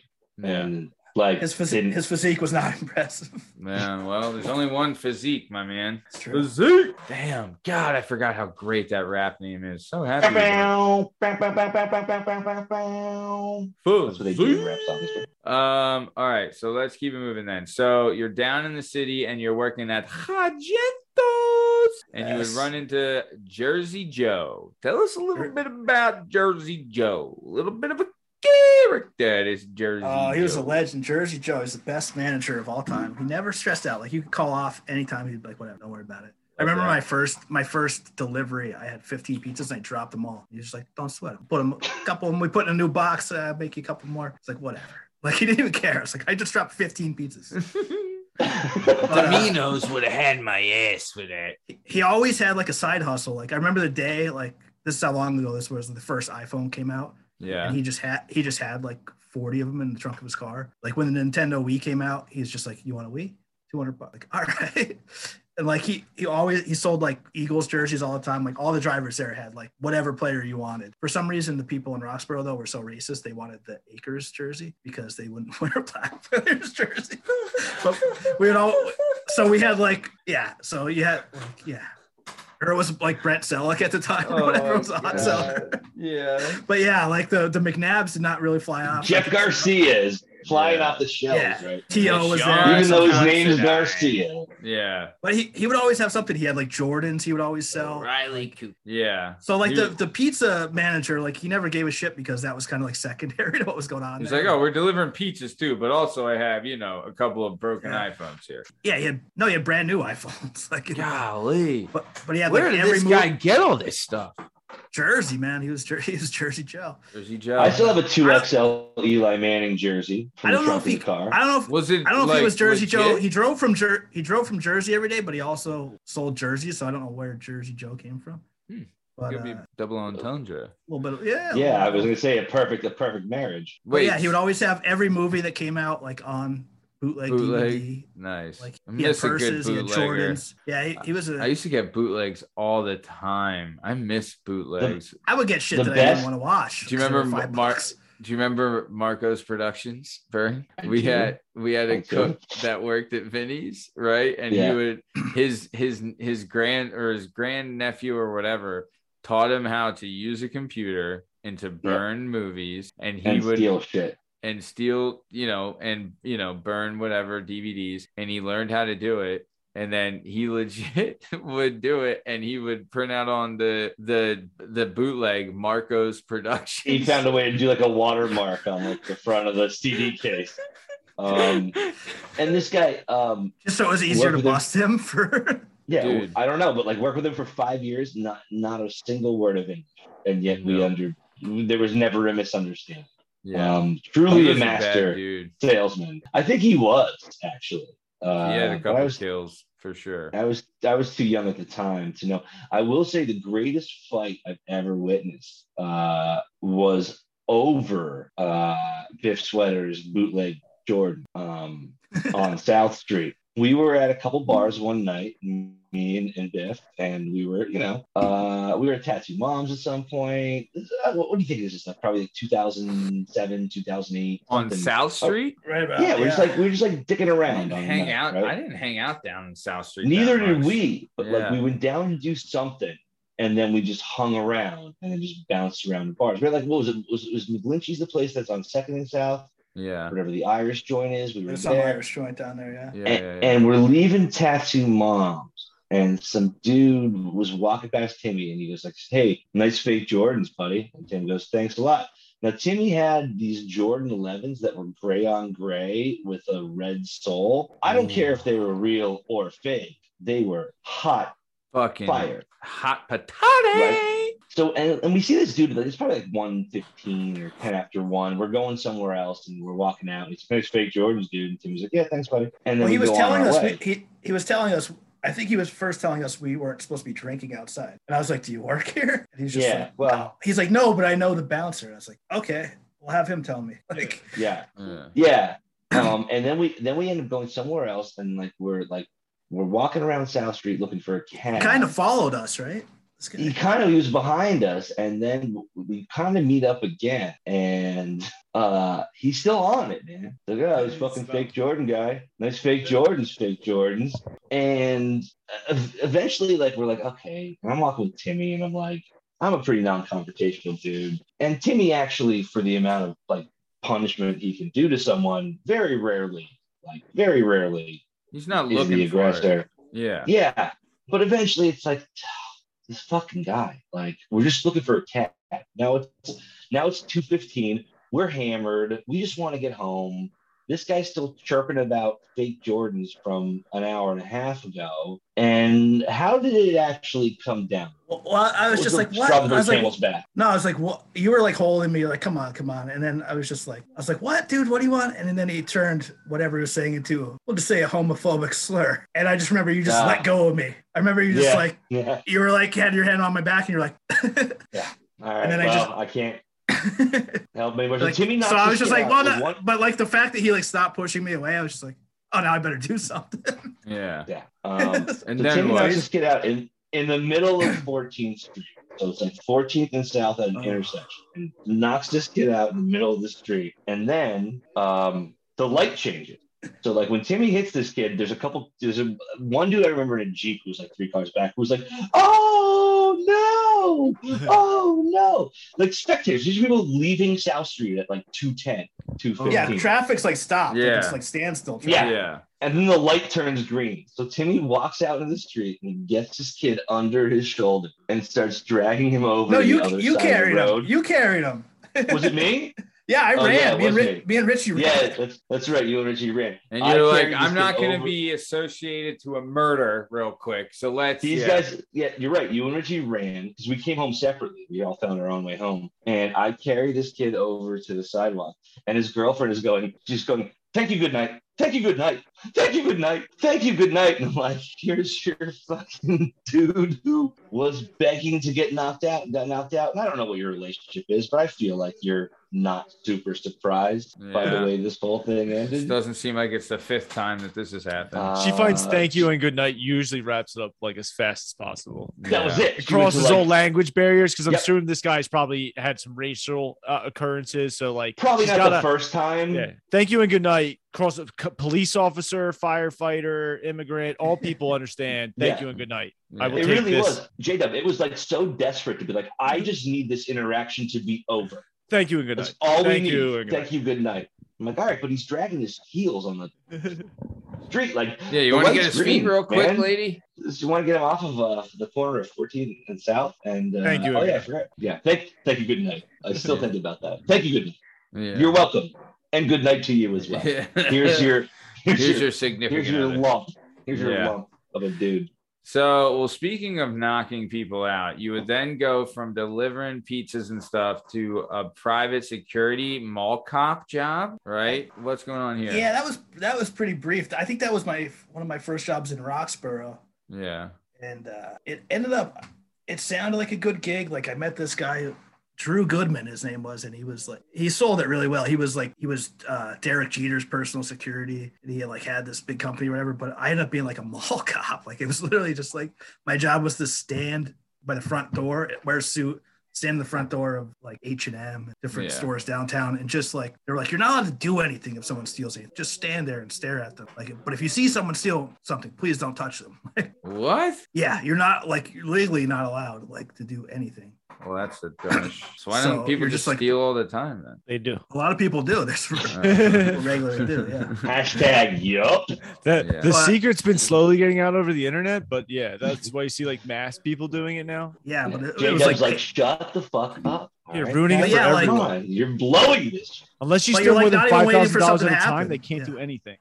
Th- Wait, there were some people that five thousand dollars worth. Five thousand three hundred and something dollars like that. It has to be. There's one uh, deli in the Okay. city who marked all his items as five thousand dollars, and then that the discount was given at the register so he could uh, prosecute any shiplift shiplift Jesus Christ that's Shoplifting. shoplifters. That's brilliant. That is It was a fucking smart move. genius. Awesome. All right. And you so- know he was just getting rolled on. Like no one just Yeah. decides to do that. He was like every fucking So day, upset losing just Pop coming in. Right, Yeah. just chips, just small bags of chips. Like If someone well takes one more for free. fucking Hank's root beer, I'm gonna fucking slice them. So nice. All right, so let's keep it moving then. So then, uh, you were were you did you start Brazilian Jiu Jitsu at this time? Were you like doing that Somewhere already? right in there. Yeah, right. Right when we moved to uh, Fairmount, I, Okay. I started going to Balance. Yeah.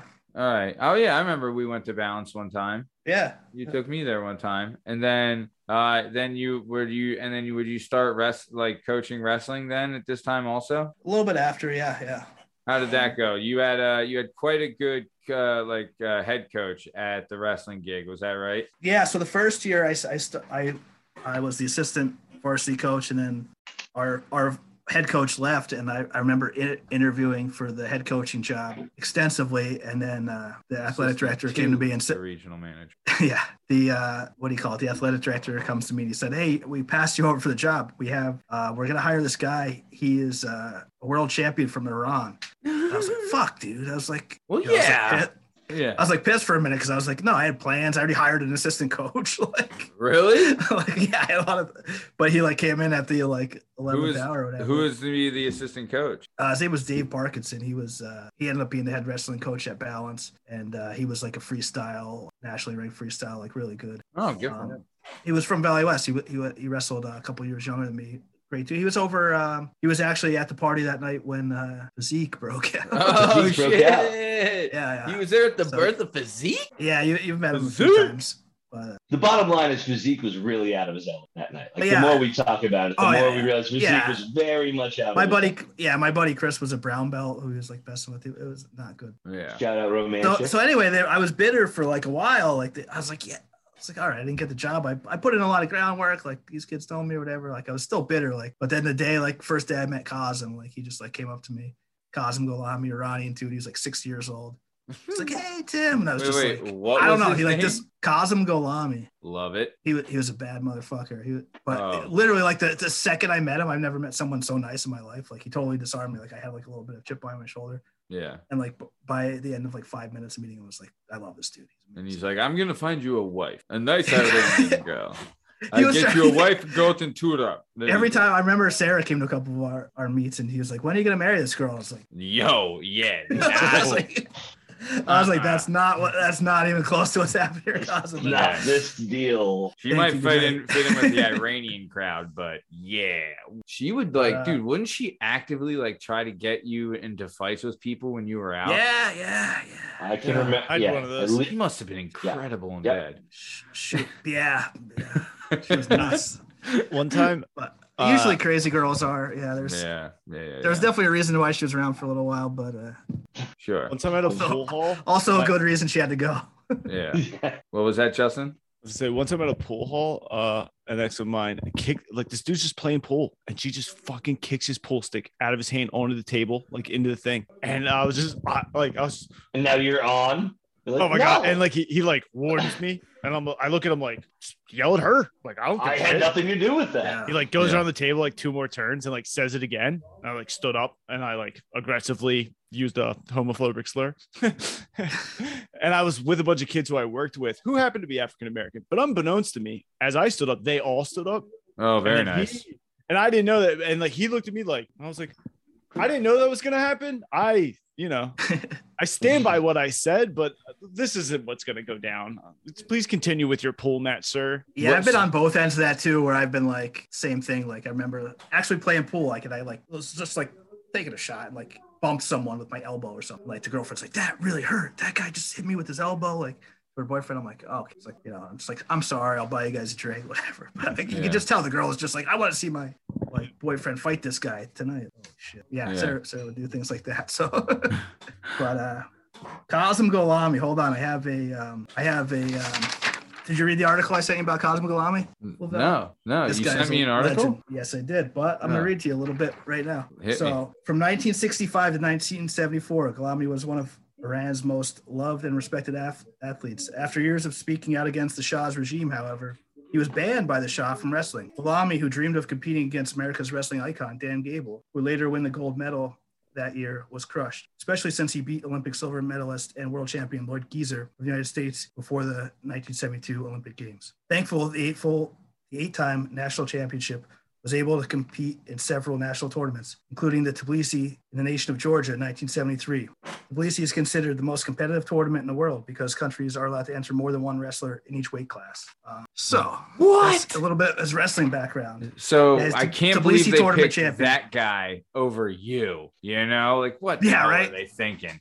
Yeah, well, I didn't know this at the time, but I knew he was like, I knew he was an Olympian. So for me, even to be like bitter was And like super nice, best dude.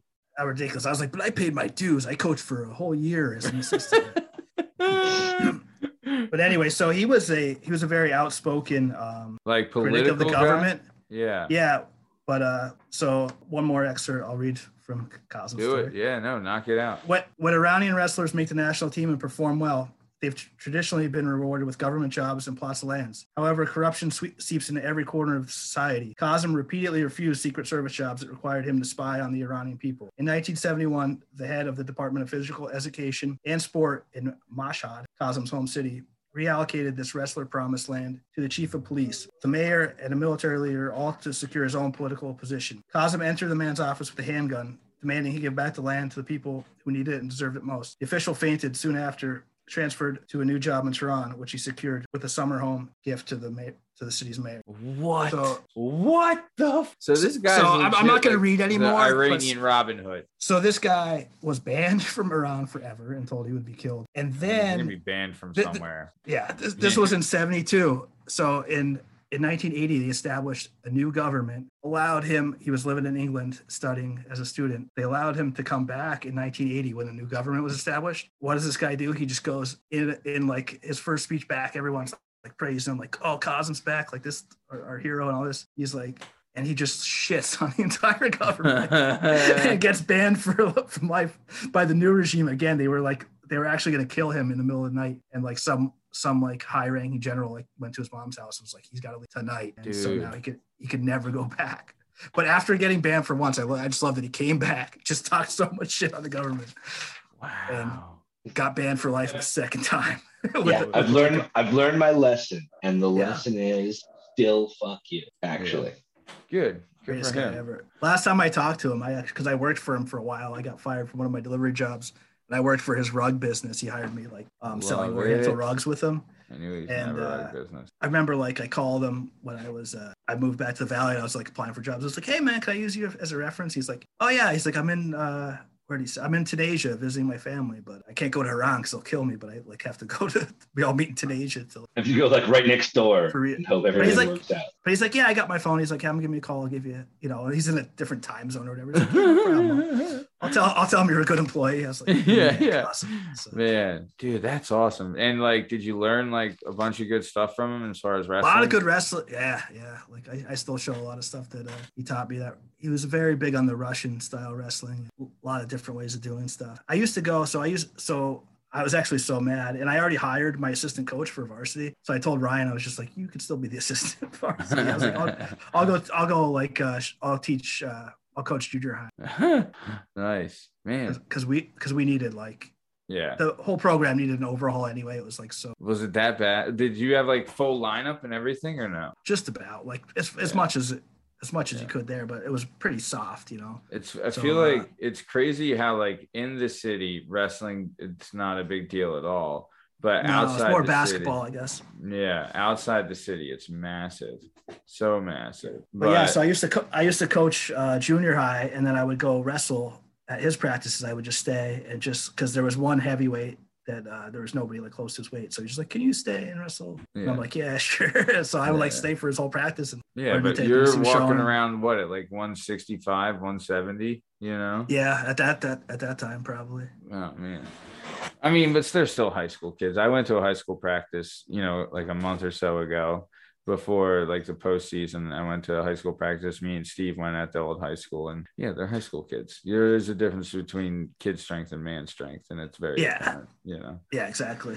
So, all right, let's keep it moving. So, you were uh so after doing the rug sales, wrestling coach and stuff, you were a production assistant at the Phil fabulous Philadelphia Spectrum. Um, yeah, yeah, What kind of shit were you running into there?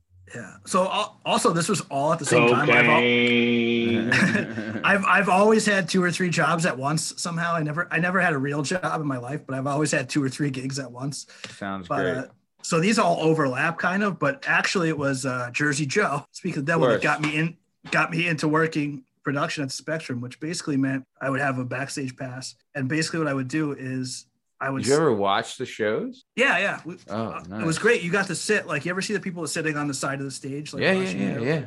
We like we got like full access, like we were like backstage watching like all these awesome shows. But, uh, yeah, like I was like, you ever see Wayne's World where they have like the backstage passes? And they're just like, Yeah, how yeah, far yeah. can I go with this? Like I would constantly, like I would go in like people's like dressing rooms and shit.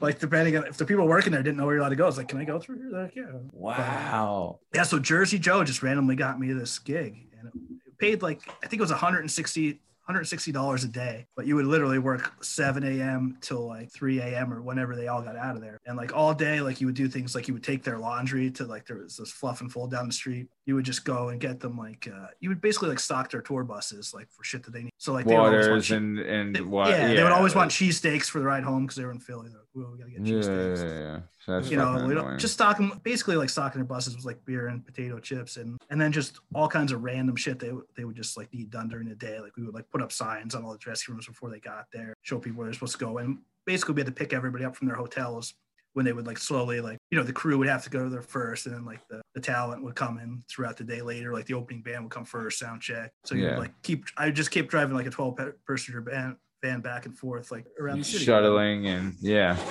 How'd you Yeah. like? I mean, did you ever run into anybody big? Any crazy stories? Yeah, you know, like my first one, we worked with uh, Miley Cyrus and the Jonas Brothers. Were a, were a crew. We did the, all the WWE events, so I met a ton of old wrestlers. What Um, What did you Ozzy do? Osbourne, Rob Zombie. Did um, uh was there something crazy that happened with Miley Cyrus? Didn't the guy have like a gimmick that he worked for Miley Cyrus? So there was this guy. He was one of Jersey Joe's friends, and uh, like I said, we used to take their laundry to the Fluff and Fold. yeah. So Drew, his name is. I wish I knew his last name because I was Uh. I mean, all right. Uh, well, all right. like- if you don't care if his name's in there, I'll leave it. Oh, he was, he was such a scum, but he was friends with Joe, and uh, he would uh, he took uh, he, he like at he like I'll do the laundry today. I'll do the laundry. I was just like, okay, dude, you can do. No one's fighting you. No one likes dropping off the laundry. Yeah. So later on in the day, he tells me, and I, I don't know for sure, but he somehow thought that he would was a good idea. He stole all of Miley Cyrus's underwear to sell them online. What?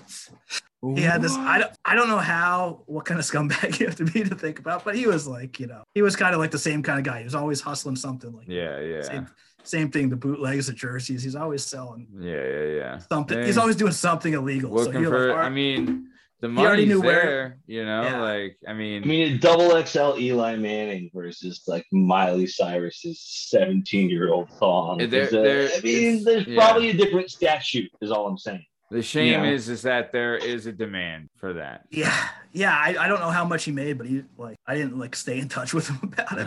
But I It's a good idea. but I was like, Just throw him with- I was like, I could believe that you would make that up, but I was also like, I believe that you're capable of doing that. So nice. And how? good I for mean, you. I hope you make money. how many? How, I mean, that's. but this was cool, like though. also this was like a 15 or 16 year old Miley Cyrus at that time. It's not like Oh, now, like now she's like kind of gross and like weird, and she had her whole thing. But like Yeah. this is like the next year, like after she left like Disney. Oh my Dude, god. shut your even- mouth. I'm shut your mouth. I'm pro Miley all day, every day. Yeah. Better take it I, back. I, I Yeah, hadn't even heard. Man, I haven't even heard of her coming in point, like a wrecking ball. I just I just think I just think she's a delightful weirdo. I'll tell that's you all. this. Yeah, but I don't think it would be as. Miley Cyrus. I don't think it would be as shocking. Go ahead, Matt. Well, I was saying Miley Cyrus covering the song Jolene. Check it Yeah. out. Pretty I've fucking it, good. yeah. Uh, check it out. Ask my son which one he likes. I'm like, who listens to Jolene? I'm like, which one do you listen to? Dolly or Miley? And he's like, "Ah." Tough choice. and then we have a decision. We have a decision to make. And he doesn't always make the same one. It's two Oh, different he's- vibes. he's got Anyway, good taste in music already. Yeah, your son's Yeah. also a fucking genius, but the kind of genius that'll like m- murder a bunch of people and get away with it. Yeah, yeah, yeah, yeah. Like he'll be the guy who's like, "This is why we need to make the oceans raise four feet." You know Like, what? he- yeah, you know, sure. you know what- yeah. He's Lex gonna he, he's gonna be like, you know how the mob they have like their regular Joe Schmo hitman that's like, oh hey Luca Brasi, blah blah blah. But then when it's really something bad, they call like their serious hitman, who's like Ben like the Affleck, quiet, the old Yeah. quiet guy, who, like Ben Affleck in the accountant. That's your son. Yeah. He's like Yeah, the he- I mean- unsuspecting. no one would Fan ever of the guess. show, Yeah. listener of the show. Oh, he's been on the Uh, show. Uh, Former guest. uh, yeah, former, former, former, former. he came and told us the capital of Pennsylvania. I He mean, sure did. He knows no other capitals, genius. by the way, too. I've been asking him since then. It's like, I don't know. Like, all right, man, who well, gives really a showed. Gold jacket, green jacket. who Lincoln, Nebraska. Yeah, So- you might want to look into it, man. It's kind of your shtick. Nice. So let's keep it moving then. And then uh, after you got done working, you know, working the spectrum, you then uh, you played bass in a couple different bands. Is that right? What was going on here? Slap in the basement. A slap in the basement. Yeah, you never heard that before. slap in the basement.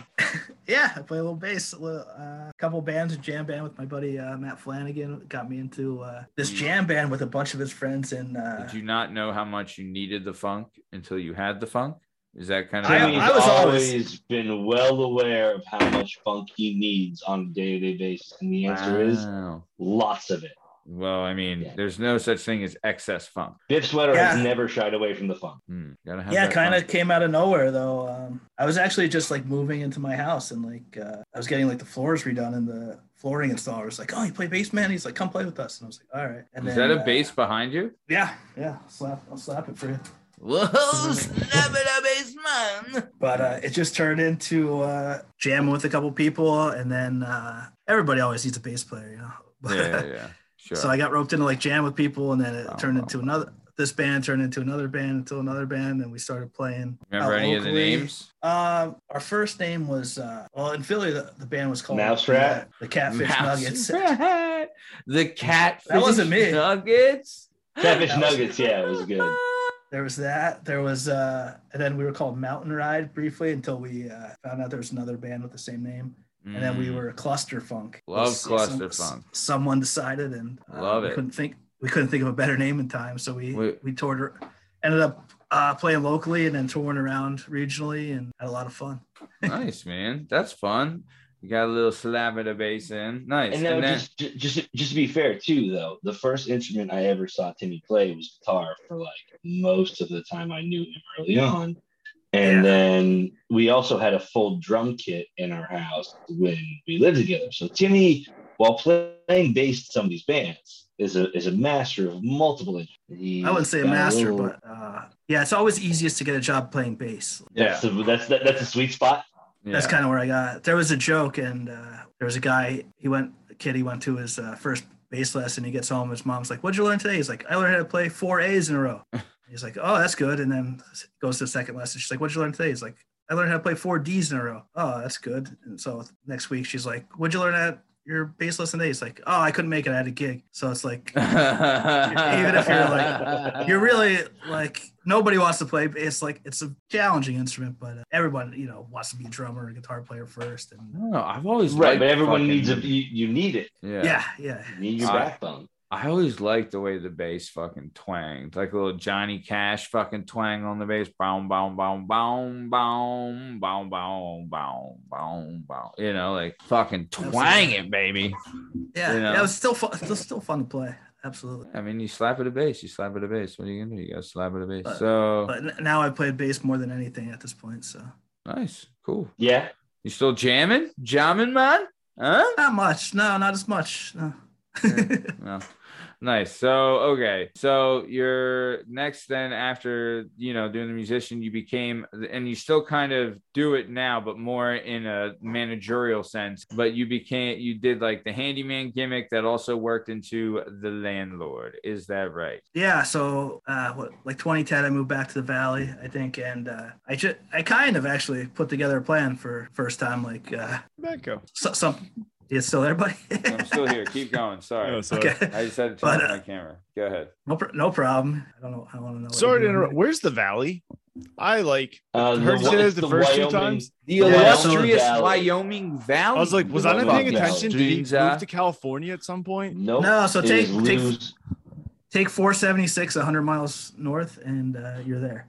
Okay. Pinned you there. Hey, Jada, It's the- FYI, FYI, next week we have a Yeah. round table about their town. Just letting you know. I'm gonna Google it. Yeah, the Here's some Wyoming Interesting Valley. facts.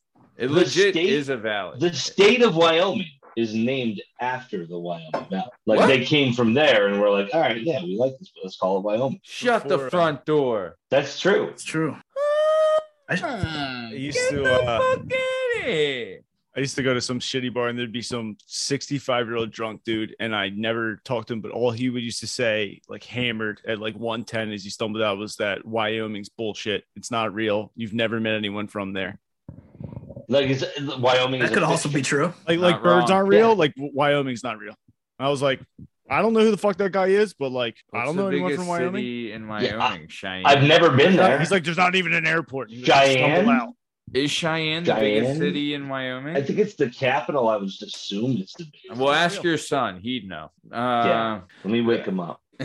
oh, I will slit a motherfucker's throat. They wake up my kid after bedtime. I will no fucking one. kill someone. I will Anyone who, who wakes up a child under the age of eleven is a month. You're a fucking And it should never be done. slut and a cunt. Should and never I'll be done. Fucking kill I you. don't I wake will. up any children. If you ever No. wake up God, a I, child, I can't relate. nap I time or steal Miley bedtime. Cyrus's underwear. I don't wake up any children. Nope. Mm, I think you're on the fence about Cyrus's underwear, but I'll let you slide. Uh, all right. So then give us a little rundown there, Biff Sweater. What is a day in the life like for the landlord? Biff Sweater, slap at a base. Um, it's pretty much you wake up whenever you want, as long as you don't have any messages from tenants that they have a leak or a problem or a power outage. Or, the shitter.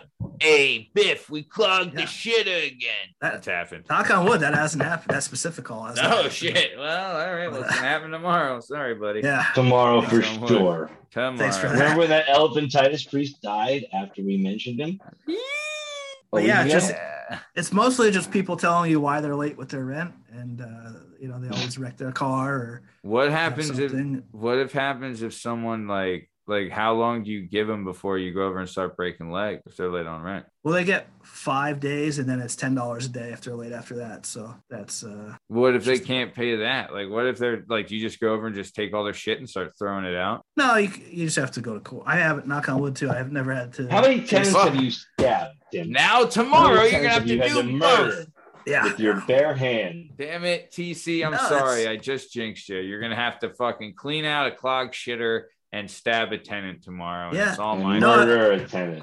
I mostly like uh there's a lot of uh you know demand for apartments so I like Yeah. I forget one of, one of the last times I listed one of my units I got like 1500 applicants and like just Damn. whittled it down and like I always get great people knock on wood I like I, I've been lucky you know but uh How there- many there's such a properties demand do you have? uh three buildings now How many Okay. apartments in each building? uh two are duplexes one's a three so seven So- apartments only Wow, dude, fuck yeah. And they're Yeah. responsible for payment of all utilities. You just got to make sure the shit's running. Uh, for the most part, yeah. There's one building that they're all the three unit they're all together, so What I have to pay them. But what what like what is like what's the deal? Like do you have to do like is there paperwork you have to put in every year? And like like what's the deal? Like all of that? Like like i know There's you got to leasing- manage the upkeep but like what else is going down? Yeah, so I got lucky. So when I got into construction, um, that was always my plan was uh, getting into construction. I just wanted to buy like uh, properties and flip them and rehab them. Like I wanted to basically do everything for myself eventually. But for ten years, I just did remodeling for random Yeah. homeowners or whatever. And then uh, I met this guy who was a huge um, landlord around here. He has I don't like 150 units or something. And so I was managing them for years for him. And then at one point, I was just like, hey, I want to do this like my own. Like, can you help me out? He's like, yeah, I'll help you with everything. He's like, any lease you need, any paperwork, anything. I like. So he like literally just took me under his wing and was just like, here's how you do this. Here's everything that I fucked up when I started. oh bro Here's all the that's money I wasted. So like I, I got like a good mentor in that. And uh, dude you somehow- couldn't pay for a fucking better thing than that oh my god yeah. dude that's that's more valuable than any fucking college education you could find i don't care where the fuck you go That yeah, that's seriously, fucking awesome seriously, yeah, like Shout all the college. I've gone to, like it's like yeah the best the best degree I have. I took uh, after grad school, everything. I went to like a tech school around here for electrical. okay And it was like it was like a six month course or whatever. It was like five hundred bucks or six hundred bucks or something. And I made more money off that than any of my degrees. I'm still paying Oh. like all this fucking student debt. Like jesus what what a waste yeah that fucking racket was. yeah i've i've never went to Is. college Still is. Still is. Don't don't worry, Tim. It's still the worst. Yeah, it's Yeah. still the worst. Nice. And then, all right, well, that's awesome, dude. Dude, landlording sounds like once you got your shit together, sounds like you're doing fucking like, you know, like you wake up and just check your phone, and if you're good, then you're good. But you're legit Yeah. though. You are legit on call 24 7 though, right? Like yeah, technically, yeah. And I still manage. So I still like, like I don't advertise too much about like the uh, construction aspect or remodeling, but like I do have a couple. Most of my uh, clients in that are like investors now, so I Mhm. still like have their shit too. Like I'm the guy that they call like because they don't get their hands dirty or anything. Like the guys that are more established with like rentals and stuff like that. Like they just call me, so I have to like not only deal with my shit, but have to take care of their shit sometimes. You're still so you're still swinging a hammer every once in a while. Yeah, like but I'm not like on call with them. Like it's like they have a gu- they have like their maintenance guy or whatever. Like Yeah. Right. so So if like, something like off hours or something happens, but then the next day like I go and like check it out or whatever. Yeah. or like if something ambitious has to get done, Yeah. they're probably They calling need- you to be like, "Hey, we want to pull this kitchen." You Yeah. know. Yeah, Like- yeah, yeah. Like if a tenant, usually, usually it's when a tenant moves out and like leaves. I've seen some horror stories. We've been there. Ooh, baby. yeah, left some. Some people are not getting their deposit back. Oh, Yes. baby. some someday I'm gonna get paid back for what we did in Roxborough. Have you guys, did you Oh, guys man. ever get a deposit back? Are you out of your fucking mind? Ro- Roxborough, like I remember when we moved out of Roxborough, it was like July, and like we were like loading the U-Haul, and it just smelled like mouse piss, and like I was like, this is the last day we could have lived here. I was like, Yeah. this house Yeah. is so disgusting. Yeah. Let me throw it out there too. David Peltzman was the landlord of. Peltzman. Um, um, we had, Four we hundred had I, Martin Street, I had a really weird thing. It, wa- it was it was uh 480 Martin Street, four eighty. and then when we or it was it was like so we lived in Narberth, then Roxborough, and then Fairmount. So uh, 731 is always going to be go down in history. Uh, as That was an amazing party house spot. in the mid 2000s. Yeah, physique. I mean, physique was born. Yeah. Um, but I lived in at 840 rear when I was in uh, Narberth, and then we moved to 480 Martin. Ooh. And it was yeah, you think it's good, it's not. Hmm. Your whole mind just plays games with numbers. You're like, I don't remember. Oh, it's Yeah. all the Nar- same formula. Narberth was the Know who worst. I I. I remember Yeah. coming to visit you guys at Narberth, and you guys lived above this pizza. Bacardi place, Gold though. Yeah, it and it was down.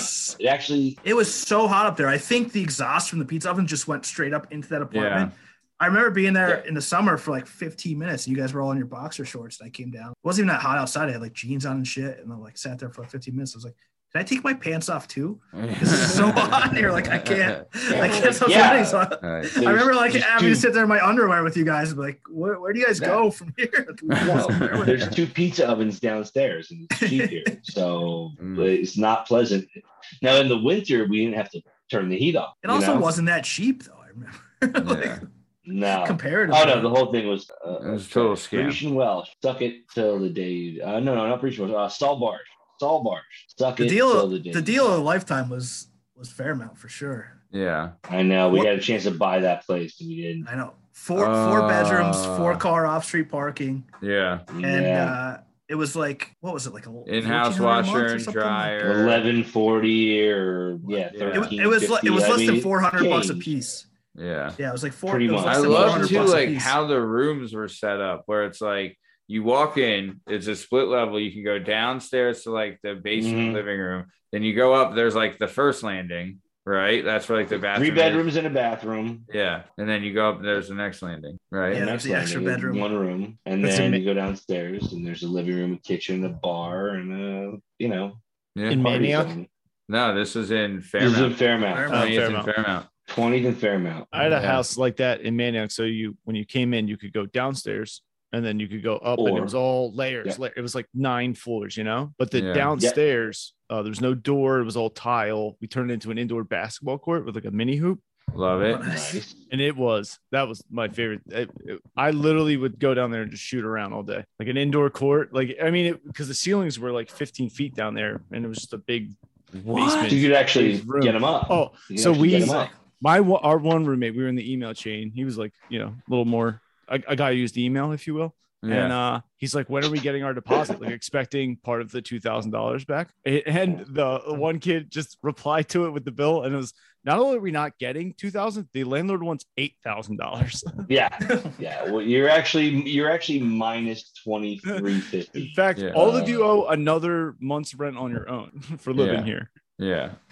Nice. So, okay, we're coming close to the top of time. Before we get out of here, I do want to talk a little about some BJJ. So, what do you got going with the Brazilian Jiu Jitsu TC? How you living it now? What's your belt? What's things doing? Finally, finally, just got my purple belt. I was. Uh, got my- Hey, all right. Good job, man. Dude, you guys, I know we had Omar on the show recently, but getting your purple belt's a big fucking deal, man. Congratulations, brother. Great job. Thank dude. you. Yeah, so Next I got my brown, baby. yeah, I got my blue belt in 2007 at Balance, and then uh, when I came back, I just trained at this MMA gym that didn't believe in belts. Like, Yeah. but yeah. I had like there was like Jimmy Hedis, the UFC fighter, was like the head jujitsu coach, amazing judo guy, amazing. Yeah. But they just like didn't give a shit. I remember the first actually, I remember the first time I came there for jujitsu class. It was like a noon jujitsu class, and I was like, Yeah. I live right across the street, so I'm like, oh, I'll go check this out. So the first thing we did was, uh, you know, remember like King of the Mat, like wrestling takedowns. Yeah, of course. Yeah. Like you do, you do a takedown, you stay, and I was like, oh, this I could do. Like, yeah, I don't know.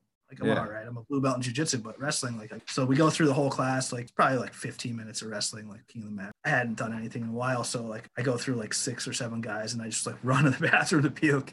yeah. uh, I come out from vomiting, and everyone's just lacing up MMA gloves and shin pads. I'm like, oh, jujitsu class. so I remember they just like threw me a pair of like pink MMA gloves. And like, Yeah. yeah, just rotate in. I was like, yeah. Okay. Sure. Yeah. Yeah. With, Yeah. with the UFC guy and the four other. So I remember just like, Yeah. Then you like, turned it starting went, there. it went from king of the mat to shark bait real fucking quick. Yeah. Yeah. yeah was, uh, but I don't know. Everybody was there. It was pretty.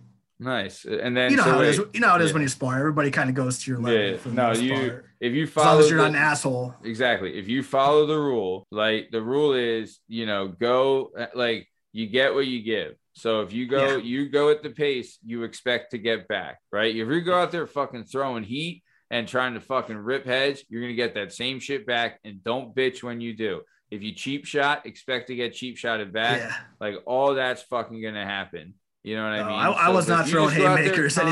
I didn't- calm- yeah, if you just go out there just trying to trying to fucking work, fucking people work back with you. But if you go out there I trying did- to be a dick, you're gonna get your fucking shit pushed in. tell you that right. I do. I now. do remember. I didn't really know. Like I watched you. I watched like UFC. I did some boxing and some uh, like jujitsu and wrestling, obviously. But like I Mhm. never did like kickboxing or whatever. But like I watched UFC. So I remember like we were doing sparring, and I just started throwing leg kicks the one day. Mhm. Like, and I never was really leg kicks. So I didn't realize like how much Mhm. it hurt. And I remember this guy just beating the shit at me.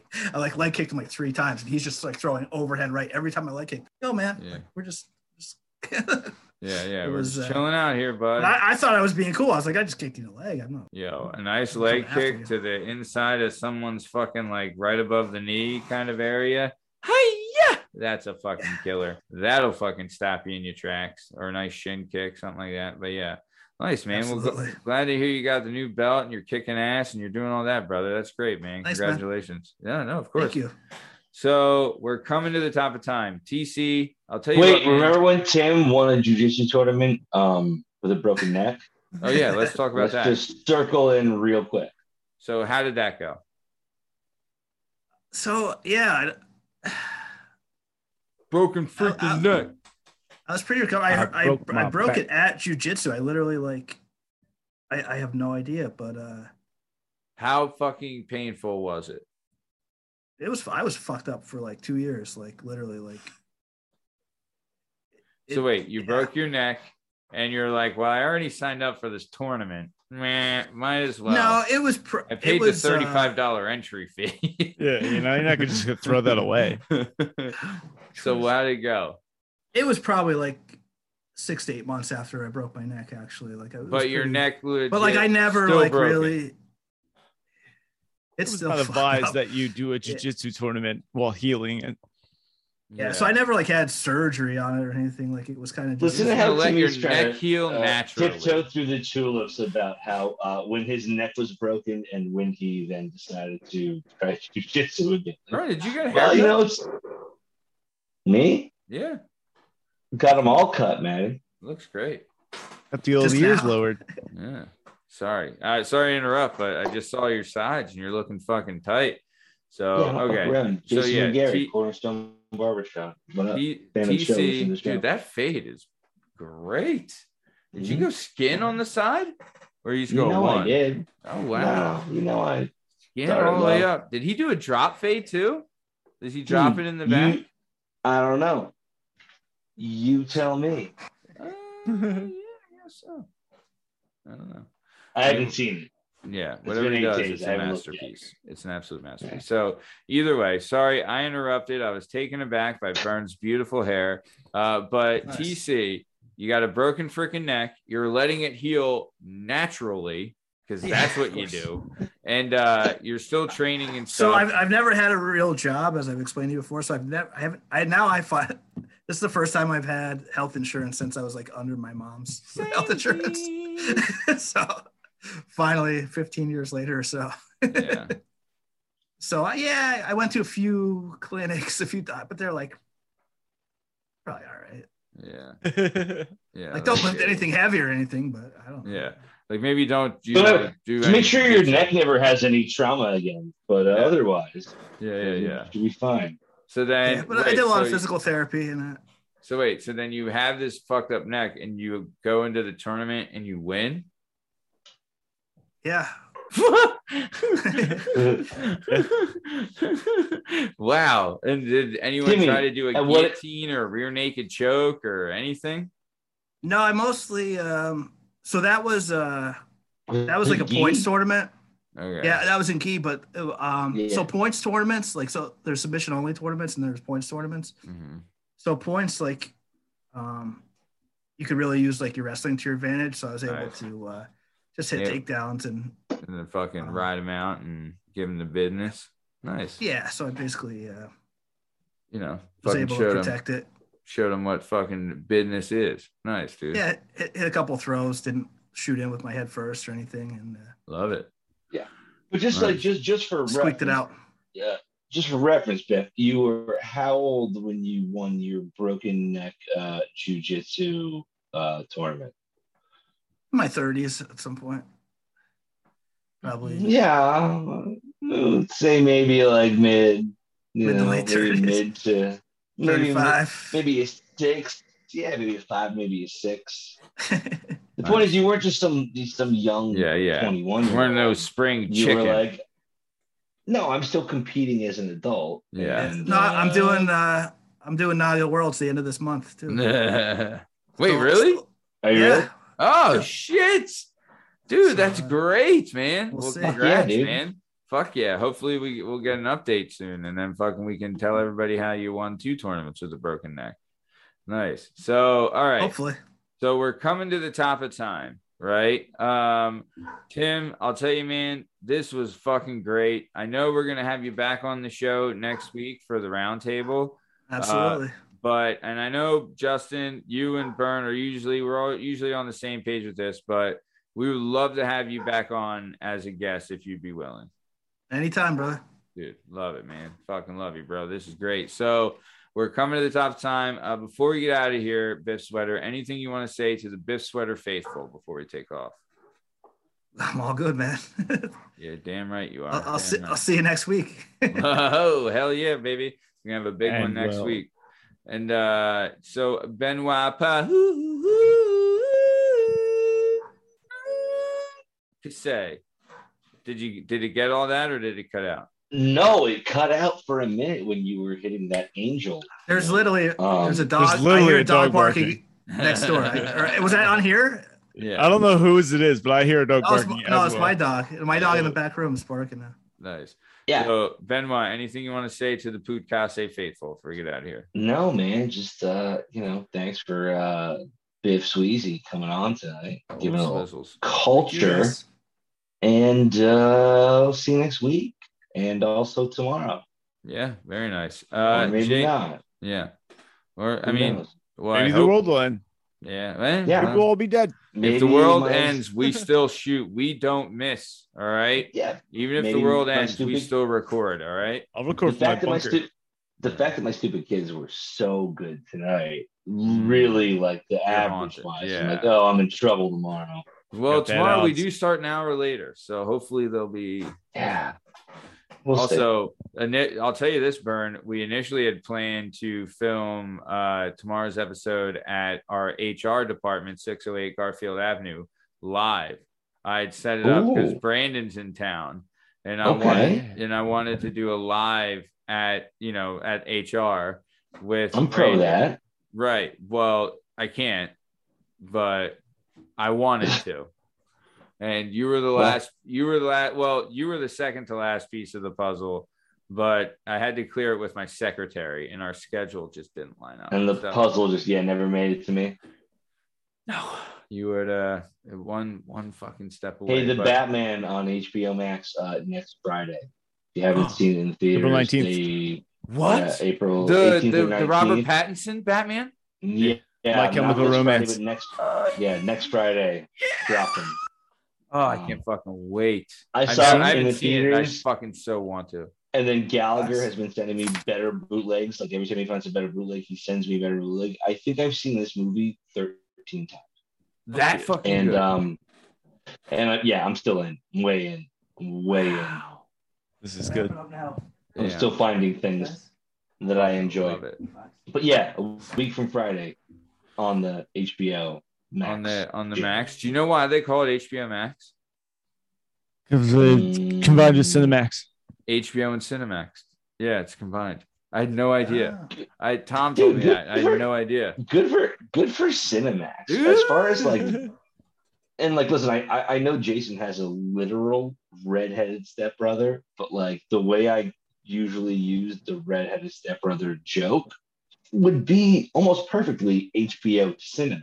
Yeah, Like it's almost a perfect yeah, yeah, comparison. yeah. Justin's HBO and Brad. I was gonna say, did you just call me Jason? I was like, my name's Justin, and that's my only real No. brother.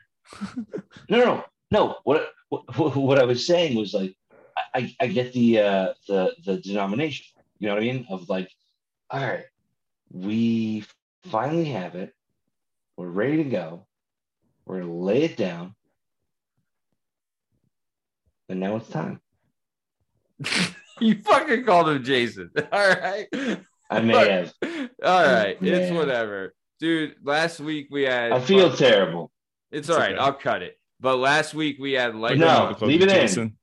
Leave We it have- in. We'll we have- figure it out on. We'll figure it out tomorrow. My grandmother calls me Jason. It's We- okay. we had we had lightning on the show last week and he kept calling steve and dub and i was like i think steve likes that better than fucking steve you know tell you the truth Well, I, I mean, I'd like to.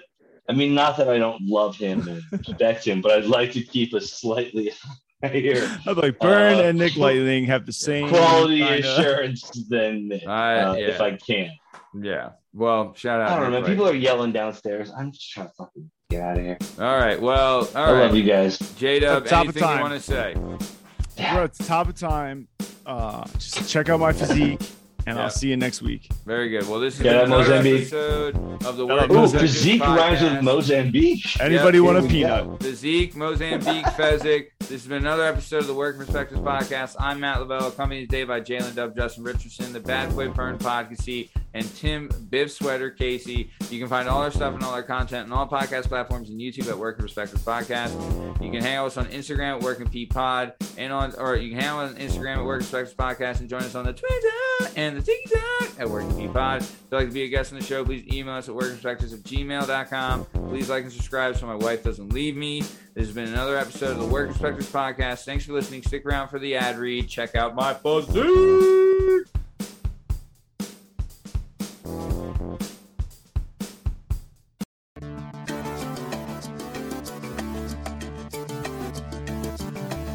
Do you have a message or a story inside of you that you've been waiting to tell? Have you always dreamed of writing a book but are intimidated by the complexities of the book publishing world? Perhaps you want to use a book to launch your public speaking or consulting career. If so, please reach out to Scott and Bell Publishing, located right here in beautiful Philadelphia, Pennsylvania. Scott and Bell Publishing handle all genres and authors with all experience levels. Scott and Bell Publishing gives authors 100% creative freedom and a higher royalty split. They can be found at www.skotbell.com. That's www.s is in Sam, K is in kite, O is in October, T is in Tom, B is in boy, E is in Edward, L is in Larry, L is in Larry.com. That's Scott Bell Publishing, where the authors go.